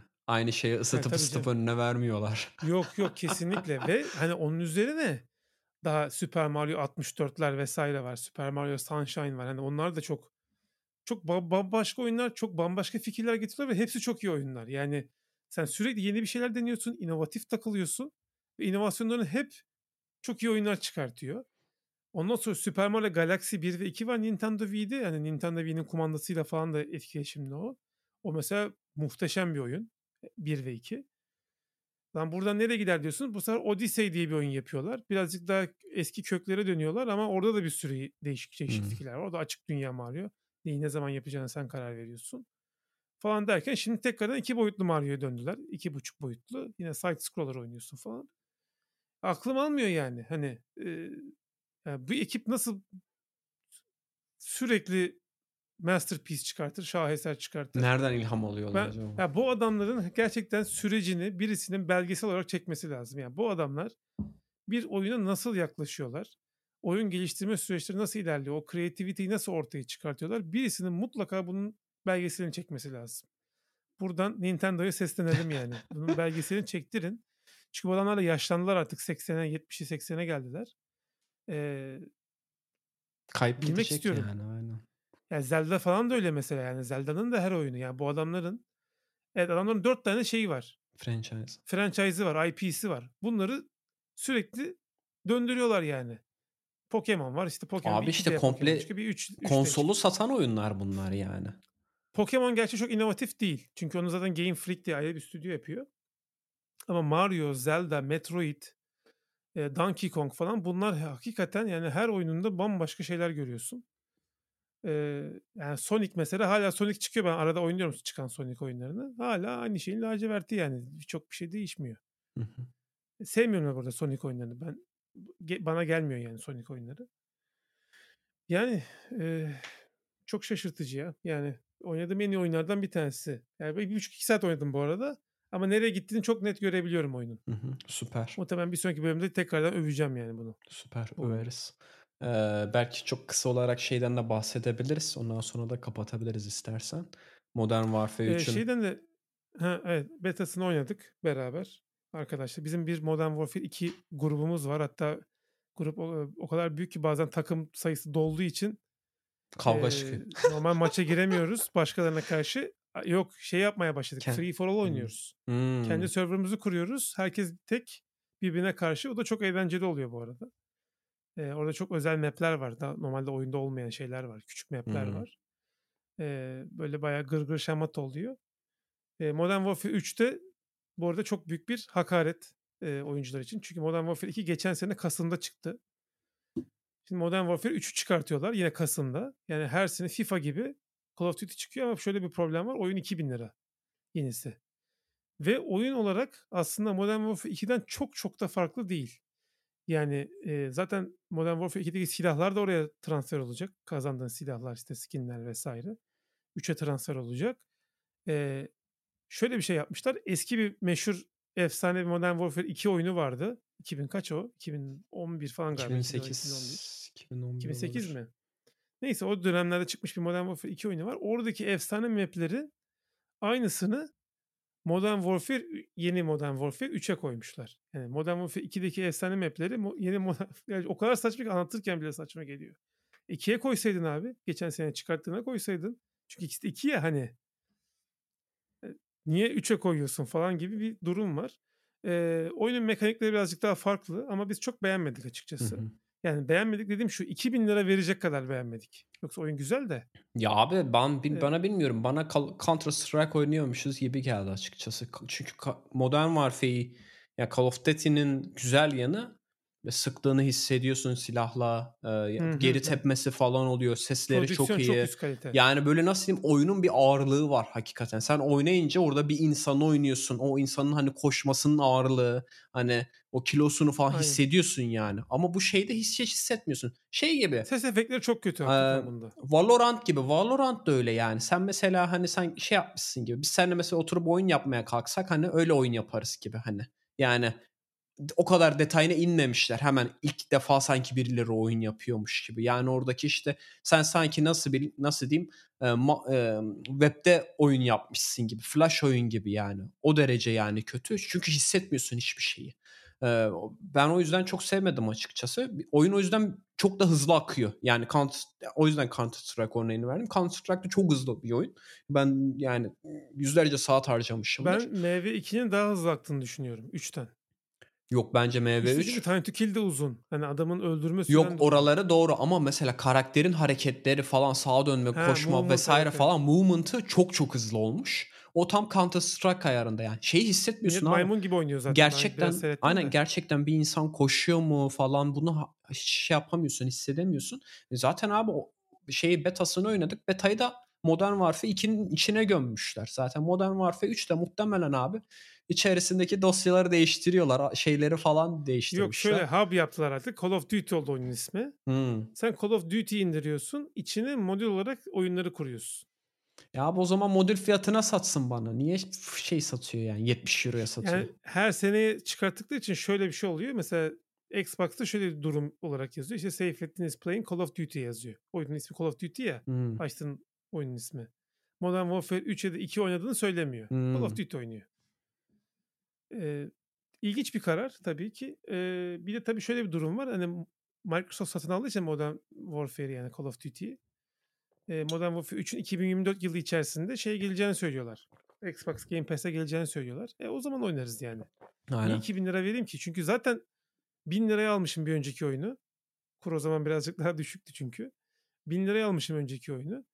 Daha bir yıl olmamış 2000 lira abi veriyorum? yani. Bir de daha kötü bir oyun ya. Ben ben çok beğenmedim yani beta'yı. Ya ben UI'yi biraz daha sanki basitleştirmişler. Daha o mesela şey olmuş. E, optimize etmişler gibi geldi bana oyundaki UI'yi. Mesela font mesela çok saçma geldi hani kullandıkları Hı. font falan yani. Mesaj yazıyorsun okunmuyor falan. çok bilmiyorum. Körnik Yani dediğim gibi Allah'a çok emanet. Aceleye getirmişler. Yani bir yılda çıkartıyorlarsa abi sen şey yapamazsın yani bunu ya. Ya farklı ekipler yapıyor zaten. Hatta o çok belli yani. Ha. İkinin prodüksiyon kalitesiyle üçün yani Çok silah farklı. sesleri, silah efektleri. Şey Polonya'daki ekibe mi yaptırmışlar? Abi bir tane şey var. Ağır makinalı tüfek var ya benim uçak indirmek için kullandığım. Ha. Benim beynimin içinde o çalıyor yani oyun bittikten sonra. Çünkü o kadar yüksek sesi var ki. Yani mesela helikopterden Hmm. inerken biz birbirimizi duymuyoruz voice chat'te. Çünkü helikopterin sesi bizim sesimizi bastırıyor. Hmm. Gibi bir durum var. Hani prodüksiyon olarak çok etkileyici bir oyun Modern Warfare 2. O yüzden 3'ü çok beğenemedik ama tabii ne olur bilmem yani. Biraz ileride tekrar ara ara beta açıyorlar çünkü Hmm. oyun çıktıktan sonra. Ee, o açılan betalarda tekrar bir deneriz. Hani e, beğenirsek, prodüksiyon değiştiyse tekrardan dönülebilir. Ee, Başka, başka değil. ne vardı? Ha bir de Kokun diye bir oyun. Bahsettim ben oyundan Kokun'dan. Kokunu sanki Bahsettim bahsetmiştin geçen hafta diyor. Tamam o zaman e, onu geçebiliriz. Bir de son olarak şu Mental Health Day'den bahsedelim aslında. E, çünkü 10 Ekim'miş Mental Health Day. Hmm. E, akıl sağlığı günü. E, malumunuz tabii şey hani hayat stresli. Özellikle bugün günümüz çağında daha da stresli. Çünkü çok fazla işte dikkat dağıtıcı unsur var. Sosyal medya Ee, var. kapitalizm de iyice azdı falan vesaire. O yüzden de ben insanların çoğunda hakikaten ciddi bir baskı ve stres görüyorum. Ee, ben de aslında biraz böyle hissediyordum. Ee, işte bu odaklanamama mevzusu vesaire. Bir de işte işle alakalı da genel olarak şeyler vardı. Ee, geçmişten gelen bir bagaj vardı öyle söyleyeyim. Ee, çünkü Türkiye'de freelance iş yaptım yani. Allah akıl fikir versin şu anda yapanlara da. Ee, hani onların falan bir yükü olduğunu falan hissediyordum. O yüzden dedim hadi şey yapayım. Eee, çünkü herkesin gitmesi gerekiyor diye düşünüyorum ben. Hani ille bir problem olmasına da gerek yok. Ki bunu bu- yani psikoloğa gittim ben onu zaten söyleyeceğim.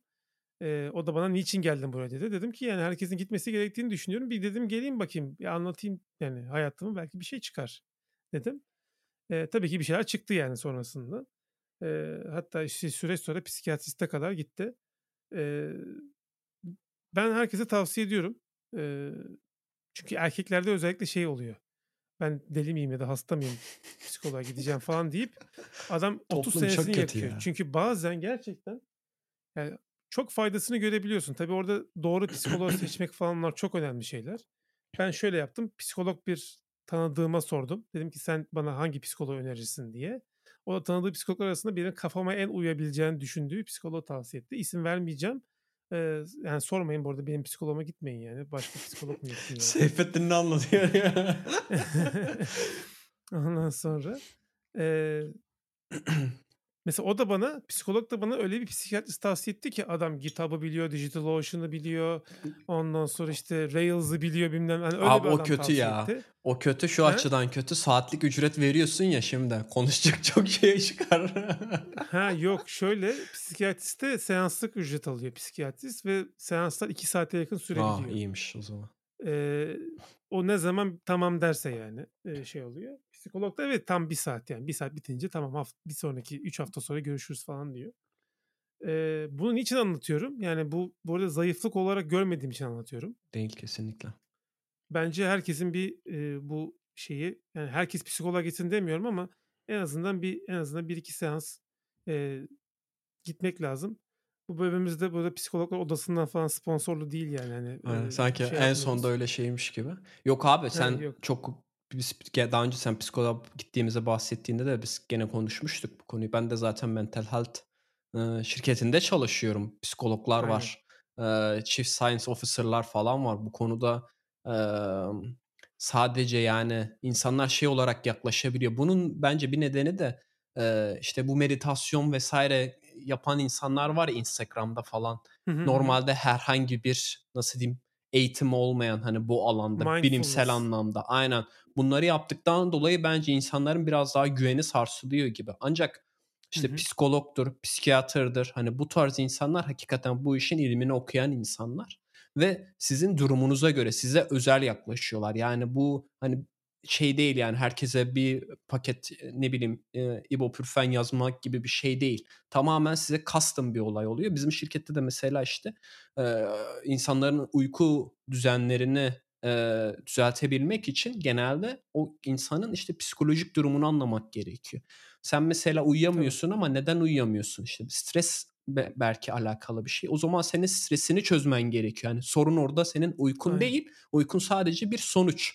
Sen stresini çözersen aslında iyi uy uy uyku sorunun da çözülecek ama işte bu bir kişi için bir örnek. Bir başka kişi için sorun başka bir şey olabilir ve bu gerçekten dediğim gibi çok yaygın bir şey. Yani burada hani insanlar kesinlikle şey anlamasın yani bu zayıflık, "A, benim şeyim mi var, sorunum mu var?" falan filan değil. Ya kulak burun boğaza gitmek gibi düşünebilirsiniz ki bunun bence faydası kulak burun boğaza gidip işte boğazındaki şişliği indirmekten çok daha fazla.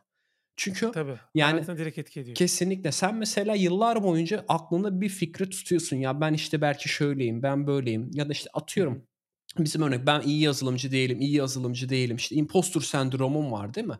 Sen işte psikologla ya da psikiyatrla bunu konuşarak aslında bunun altında yatan nedeni ortaya çıkartıyorsun ve sen bir nevi o nedenle yüzleşiyorsun psikologla konuştuktan sonra. Senin o yüzleşmen aslında senin beyninde de işte o nöronlarını çeşitli bağlara tekrardan farklı bir şekilde, eee, oluşturmasını sağlıyor ve sen tekrardan o şeyi tekrar tekrar düşünerek, eee, şey yapmak zorunda kalmıyorsun. Sıkıntı yaşamak zorunda, depresyon yaşamak zorunda kalmıyorsun.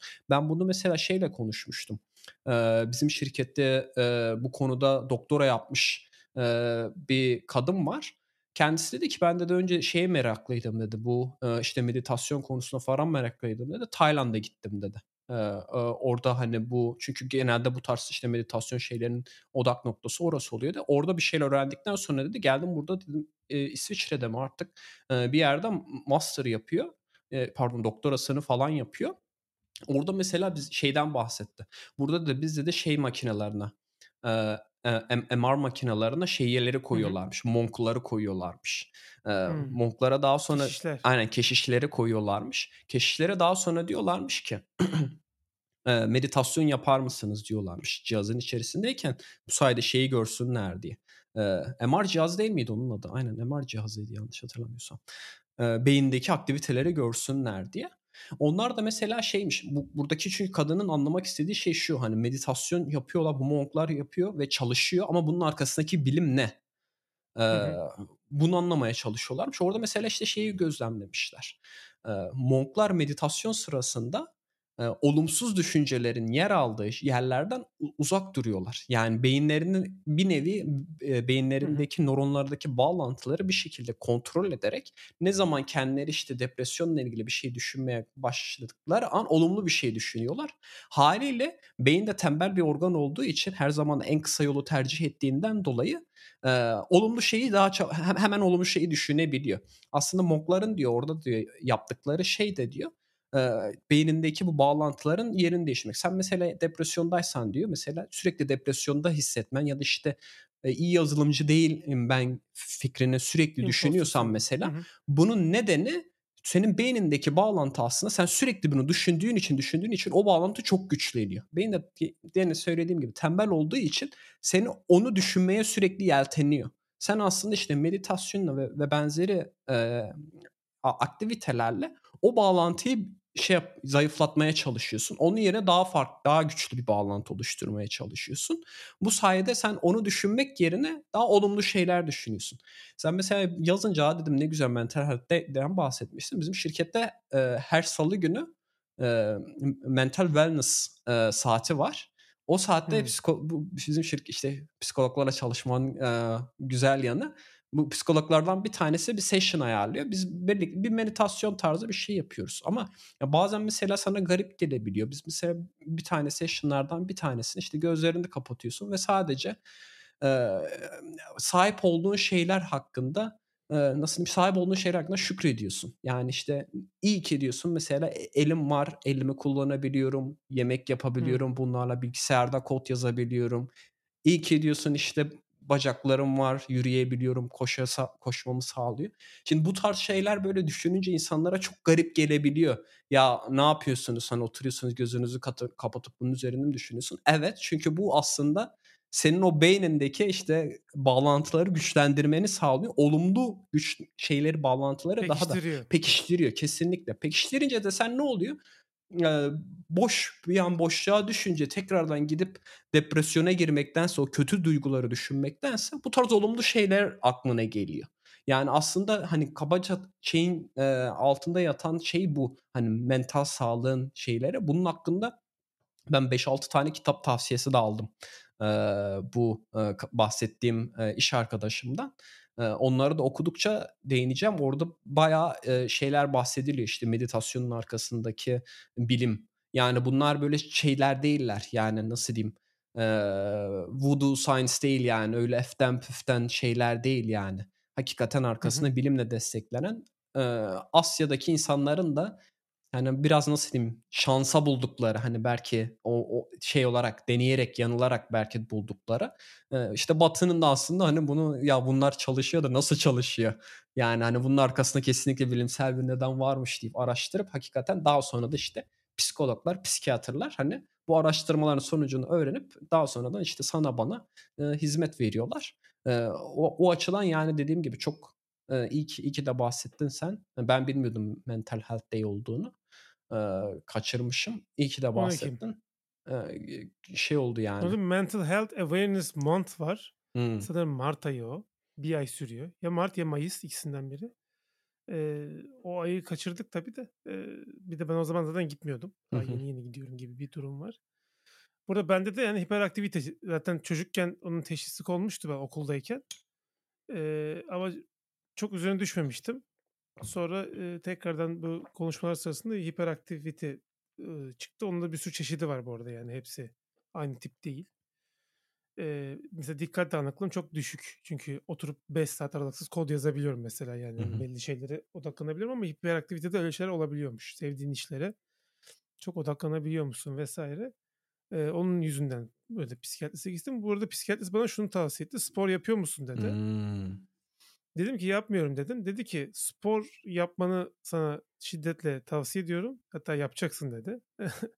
e, çünkü dedi yani son yıllarda yapılan araştırmalarla dedi sporun e, birçok antidepresandan ve şeyden çok daha iyi olduğu, e, faydalı olduğu e, biliniyor dedi. E, böyle sonuçlar çıkıyor dedi. O yüzden dedi mutlaka dedi spor yap. Spor yapamıyorsan dedi şey yap. Otobüsten 5 durak önce yürü dedi yani. Hmm. E, bir hareket olsun hayatında dedi. Kesinlikle. Ee, Valla o şekilde açıkçası Apple Watch yani ben o yüzden Apple Watch hakkında yazmak istedim. Yani beni bu konuda çok iyi motive ediyor. Ee, hareket etmem anlamında. Ee, işte ben mesela ilk aldığımda bana diyordu ki günde 350 kalori yakman lazım senin diyor. İşte bunu yapmak için de ya yürümen lazım, koşman lazım, bayağı bir şey yapman lazım. Yani 350 kalori çok yüksek bir rakam. Ee, yani yapman gereken aktivite çok fazla. 350 kalori yakabilmek için. Ama daha sonra abi işte ben 400 yapmaya başladım. Ondan sonra arttırıyor bunu. Şu an mesela 410'a çıkarttı limiti. Kendi hmm. e, her hafta güncelliyor. Ve ben de sürekli bunu yapmak istiyorum. Çünkü işte orada bir tane achievement var. O achievement'ı şey yapmak istemiyorsun. E, zinciri kırmak istemiyorsun. Ya 90 gündür mesela e, şey yapmışım yani hani o, o en az 300 kaloriyi yakmışım. Sürekli o move golünü şeyin hedefine ulaşmışım. O mesela çok güzel. İşte diyor ki yarım saat egzersiz yap kesinlikle. Eee, Hı o yüzden ben de abi yani daha önce hiç yapmadığım şey. Bakıyorum ya diyorum ben bugün çıkmamışım dışarıya. Eee, şeylerde genelde Almanca kursum olmadığı zamanlar daha çok işte farklı şeyler için çıkmıyorum dışarı. Çünkü onda bisikletle gittiğim geldiğim için 16 kilometre yapıyorum o gün için. Emm, abi saat 11'de dışarı çıkıyorum mahallede tur atıyorum şöyle yarım saat. Eee, eve geliyorum o kadar rahat uyuyorum ki ondan sonra. Bir de onun da ekstra bir faydası oluyor. Ve şeyi de görebiliyorsun yani hakikaten ilerleyişi görebiliyorsun işte. Eee, cardio fitness leveli var. Aslında şeyi göstertiyor. Senin ne kadar kabaca fit olduğunu göstertiyor. Normalde işte oradaki değer kanındaki işte oksijen miktarının ne şekilde değişiyor gibisinden sen spor yaparken gibi. O çoksa iyi bir şeydir gibisinden. Hani bu tarz değerleri görüp ve bunların da böyle yavaş yavaş ilerlediğini görmek. Çünkü niye her gün ben spor yapıyorum. Bunun da karşılığını alıyorum falan. Bu da beni mesela ekstra motive ediyor. Hani bunlar böyle hepsini şey yapınca eee, şeyi fark ediyorum yani. Biz şeyde de ben biraz bahsettim.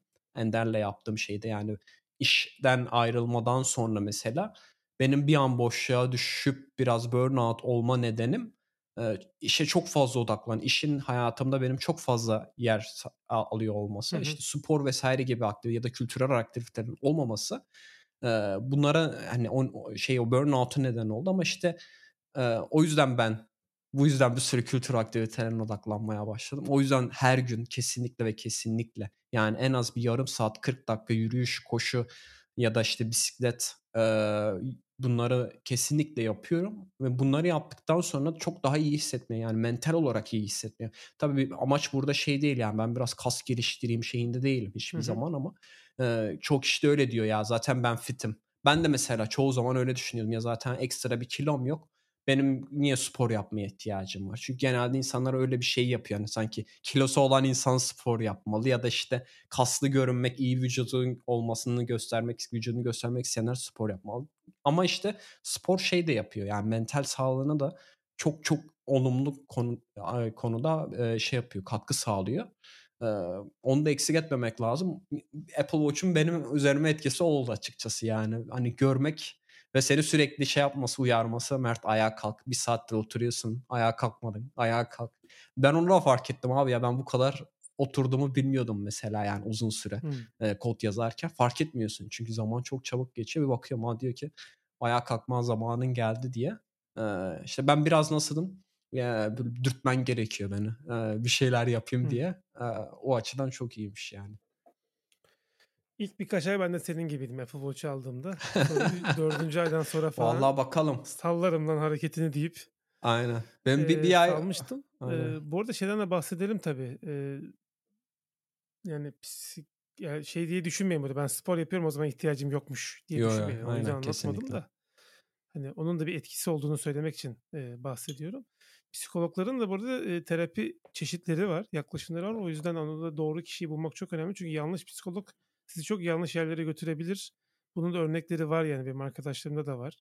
Eee, iyi sonuçlanmayan şeyler. Eee, mesela kendisini falan suçlu hissediyor insanlar. Yani öyle bir Hımm. psikoloğa denk geliyorlar ki karşıdaki Yargılıyor belki.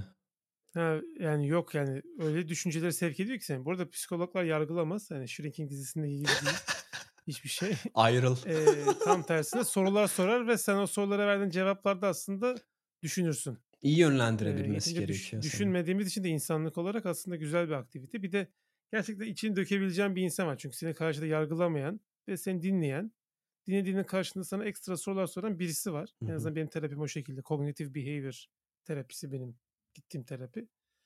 Onların bir çeşitleri var. İşte Freud'un Freudian var mesela işte şeyde koltukta boylu boyunca yatarak anlattım falan. Yani onların hepsinin farklı tip yani. Aynen.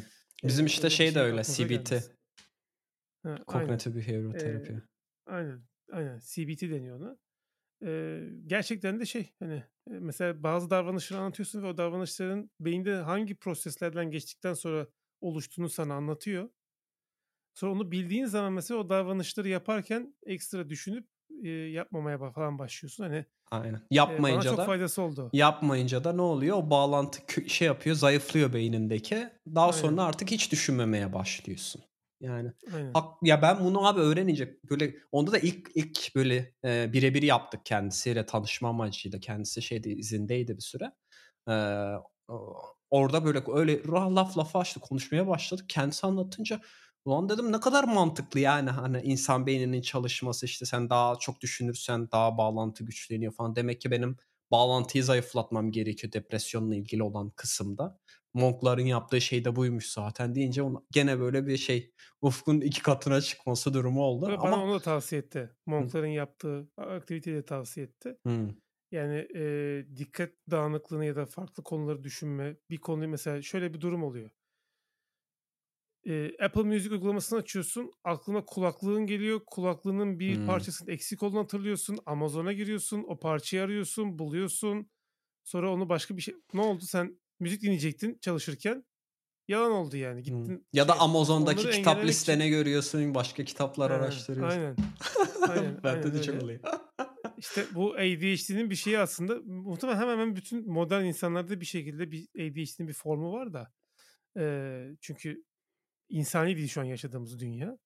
Eee, çalışma hayatı. Eee, o mesela bana şey dedi yani hani nefes egzersizi diye bir şey var. Sana dedi çok saçma gelecek. Çünkü dedi biliyorum senin dedi yoga moga gibi şeyleri. Zaten ben öyle şeyleri ben de tasvip etmiyorum dedi. Ama dedi şey yapacaksın. Derin nefes vereceksin 10 defa. O sırada dedi aklına düşünce gelecek. O düşünceyi kovacaksın dedi. Tamam mı? Ya da o düşünce mesela kanca haline geldi. Seni başka bir yere doğru çekiyor. Onu tekrardan bu beni başka bir yere götürüyor. Bu alakasız deyip asıl ilk düşünceye geri döneceksin dedi. Bunu dedi yaptıkça beyin dedi şeye başlıyor. Ha, artık bu tarafa doğru gitmemeliyim, bu tarafa doğru gitmemeliyim diye başka şeyler düşünmeyi şey yapıyor. Hı hı.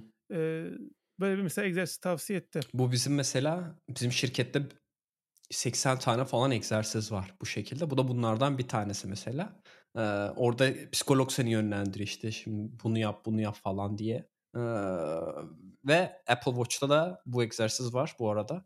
Ee, Var, breathe, breathing egzersizi sabah kalkınca sana işte 9'da falan böyle sana bir şey yapıyor nefes alma egzersizi şimdi alıyorsun çok güzel bir animasyonu falan da var. Yani onu çok güzel düşünmüşler yani böyle şey değil yani biz buna böyle bir özellik getirelim ki değil hakikaten ya ben eminim psikologlar çalışıyor yani bunun üzerine böyle Abi bir yalnız burada şöyle bir problem var. Mesela bende o e, egzersiz hiç işe yaramadı.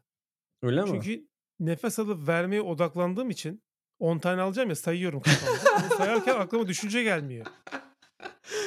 Ama sonradan 2 oldu şimdi 3 oldu falan. Bende de ne oluyordu biliyor musun? Ben de mesela buradaki şeye bakıyordum. Apple Watch'taki animasyon böyle çiçek açıyormuş, kapanıyormuş gibi hı. animasyon oluyor. Bir de Onla- haptik titreme. Heh.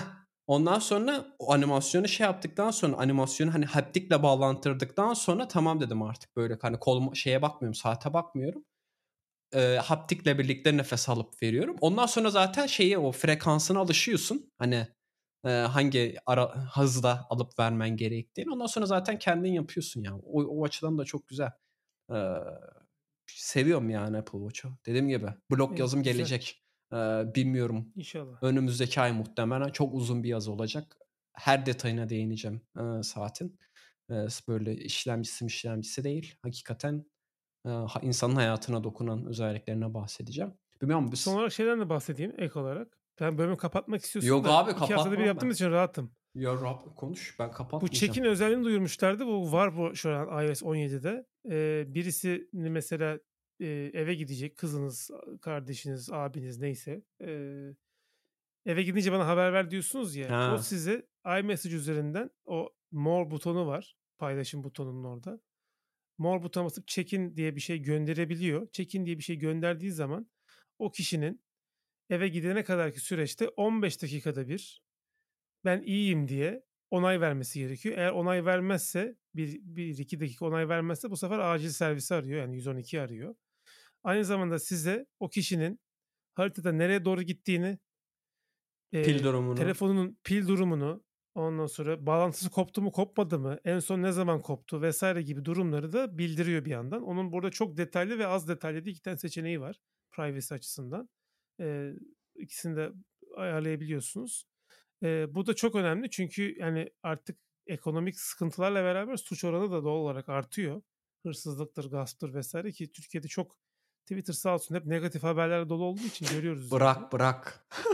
E, tam bırakayım da bu sefer de donuma kadar soyacaklar dışarıda. En azından bilmekte fayda var. İhtiyatlı olalım yani. Neyse. e, hani e, bu tarz durumlarda hayat kurtaran bir şey olabilir. Hı hı. E, onu da söyleyelim dedim yani. Check-in özelliği geldi. Sadece arkalara saklandığı için insanlar bilmiyorlar. Aynen. Hatta iMessage'deki bütün bir o more'a basıp da app'leri bir görün yani neler yapılabiliyor. Güzel Aynen. şeyler var orada. iOS 17'ye upgrade edin. O iOS 17 ile birlikte geldi bu özellik. Zaten şey vardı. Ben mesela bunu abim kullanıyor Find My uygulamasında. Ben abimin abim şu an ne yapıyor açıp bakabiliyorum yani. Nerede aslında? Find ne yapıyor ben de kullanıyorum ama bu Ee, daha detaylı aynen. rota falan çiziyor Bu dediğin aslında bir nevi şey yapıyor. Tamam yani hani ben bu kişiyi görüyorum, bu nerede olduğunu biliyorum ama iyi mi? Hani değil mi? Yani evde olabilirsin ama ne bileyim kafana silah dayıyor da olabilir birisi değil mi? Bir Yani de hani şeyi hesaplıyor mesela o anki pozisyonundan check-in'e bastığı andaki pozisyondan evine kadar olan mesafede işte trafiği falan da hesaba katarak ne kadar zamanda varması gerekiyor. Aynen. Aynen Varması o gereken yere de sana varmadı. bildiriyor. Aynen. Aynen mesela Aynen. diyor ki 40 dakikada eve gitmesi lazımdı. Bir saat oldu gitmedi diyor mesela. Kesinlikle. Tamam o check-in'e basıyor sürekli de. Aynen. Onları falan biliyor. Niye uzun sürdü? Belki falan. taksici Yani şey yaptı değil mi yani dolandırıyor mesela. dolandırma Başka yere götürüyor. Bilmiyorsun. Aynen. Ya çok çok iyi özellik. Bunu hatta benim şeye de getirdi. Niye getirdiler onu da bilmiyorum. Ben bisikletin uygulamasına da getirdiler. Paylaşmak istiyorsan sen gittiğin yeri paylaş diye. Ben de bunu anlamıyorum abi. Default'ta var zaten yani. Var olan bir özelliği sen niye? Ya bu Belki şeyden daha iyi bir özellik. Mesela hep şey e, kadınlar için falan şey. Uber'de Acil falan. durum butonu falan gibi uygulamalar yapıyorlar. Ha. İşte GSM operatörleri falan yaptı Türkiye'de. E birisi senin yanına geldi. Abla ne yapıyorsun? Tinerci minerci geldi. O uygulamayı açıp da oradan butona mı basacaksın? Yani Tabii. e, adam çok rahatlıkla engelleyebilir onu bu arada.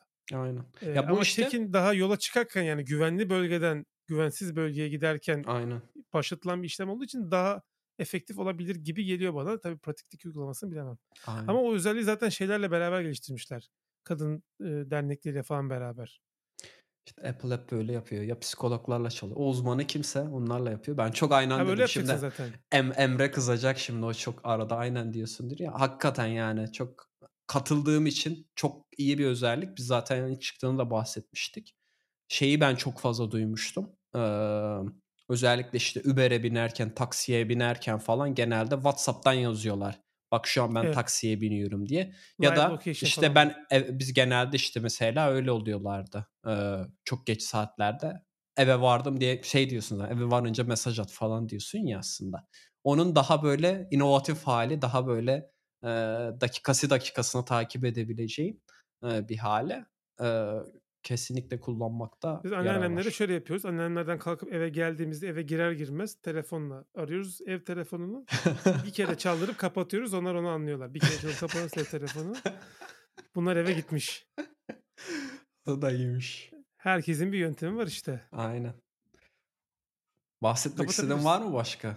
Vallahi Yok, konuşuruz yani çok konu var da daha AI, AI falan işlerine de girecektim ama sonra girerim bir sonraki bölümde. Ya işte şey olmasa erken başlasak konuşuyorum. Benim kapatmanın nedeni biliyorsun ben şeye asla şaşmam yani. Apple Watch da o da bak güzel ona da değinim kısaca. Şey diyor sen diyor Apple Watch övme bölümü oldu. 8 saat 8 saat ben hedef koyuyor, koyuyorum 8 saat uyuyayım diye. Bana diyor mesela son 5 gündür diyor sen hakikaten 8 saat uyuyorsun helal olsun devam et falan diye böyle güzel bildirimler de gönderiyor. Kapatma nedenim de o yani. Hemen gideyim kafayı vurayım yatayım 8 saat Orada Withings de çok güzel yapıyor uyku takibini. Çok güzel grafikler çiziyor. Bir de orada işte uyku apnesiyle ilgili falan araştırmalar oluyor. Sürekli sana böyle quizler yapıyor. Hmm, iyi de data topluyorlar oradan. Ee, güzel yani. Withings'i de seviyoruz. aynen. Teknolojinin zararları da var, faydaları da var. Yani Peki o zaman farklı düşünün 124. bölümünde çok farklı konular hakkında gene sohbet ettik. Uzun uzun sohbet ettik. Bilmiyorum ne kadar sürdü. Ee, bizi dinlemekten keyif alıyorsanız özellikle bu kadar dinlediyseniz zaten Spotify'dan bir abone olabilirsiniz. Apple Podcast'ten aynen için. e, abone olabilirsiniz. YouTube'dan abone olabilirsiniz. Bu sayede yeni bölüm çıkınca hemen haberdar olabilirsiniz. Ee, dilerseniz e, bize Buy Me a Coffee üzerinden abone de olabilirsiniz. Oradan da abone olabilirsiniz. Daha, ama oradan abone olduktan sonra e, bizim Telegram grubumuza dahil olabilirsiniz. Ve bizle e, sohbet edebilirsiniz. E, bir sonraki bölümde görüşmek üzere. Hoşçakalın.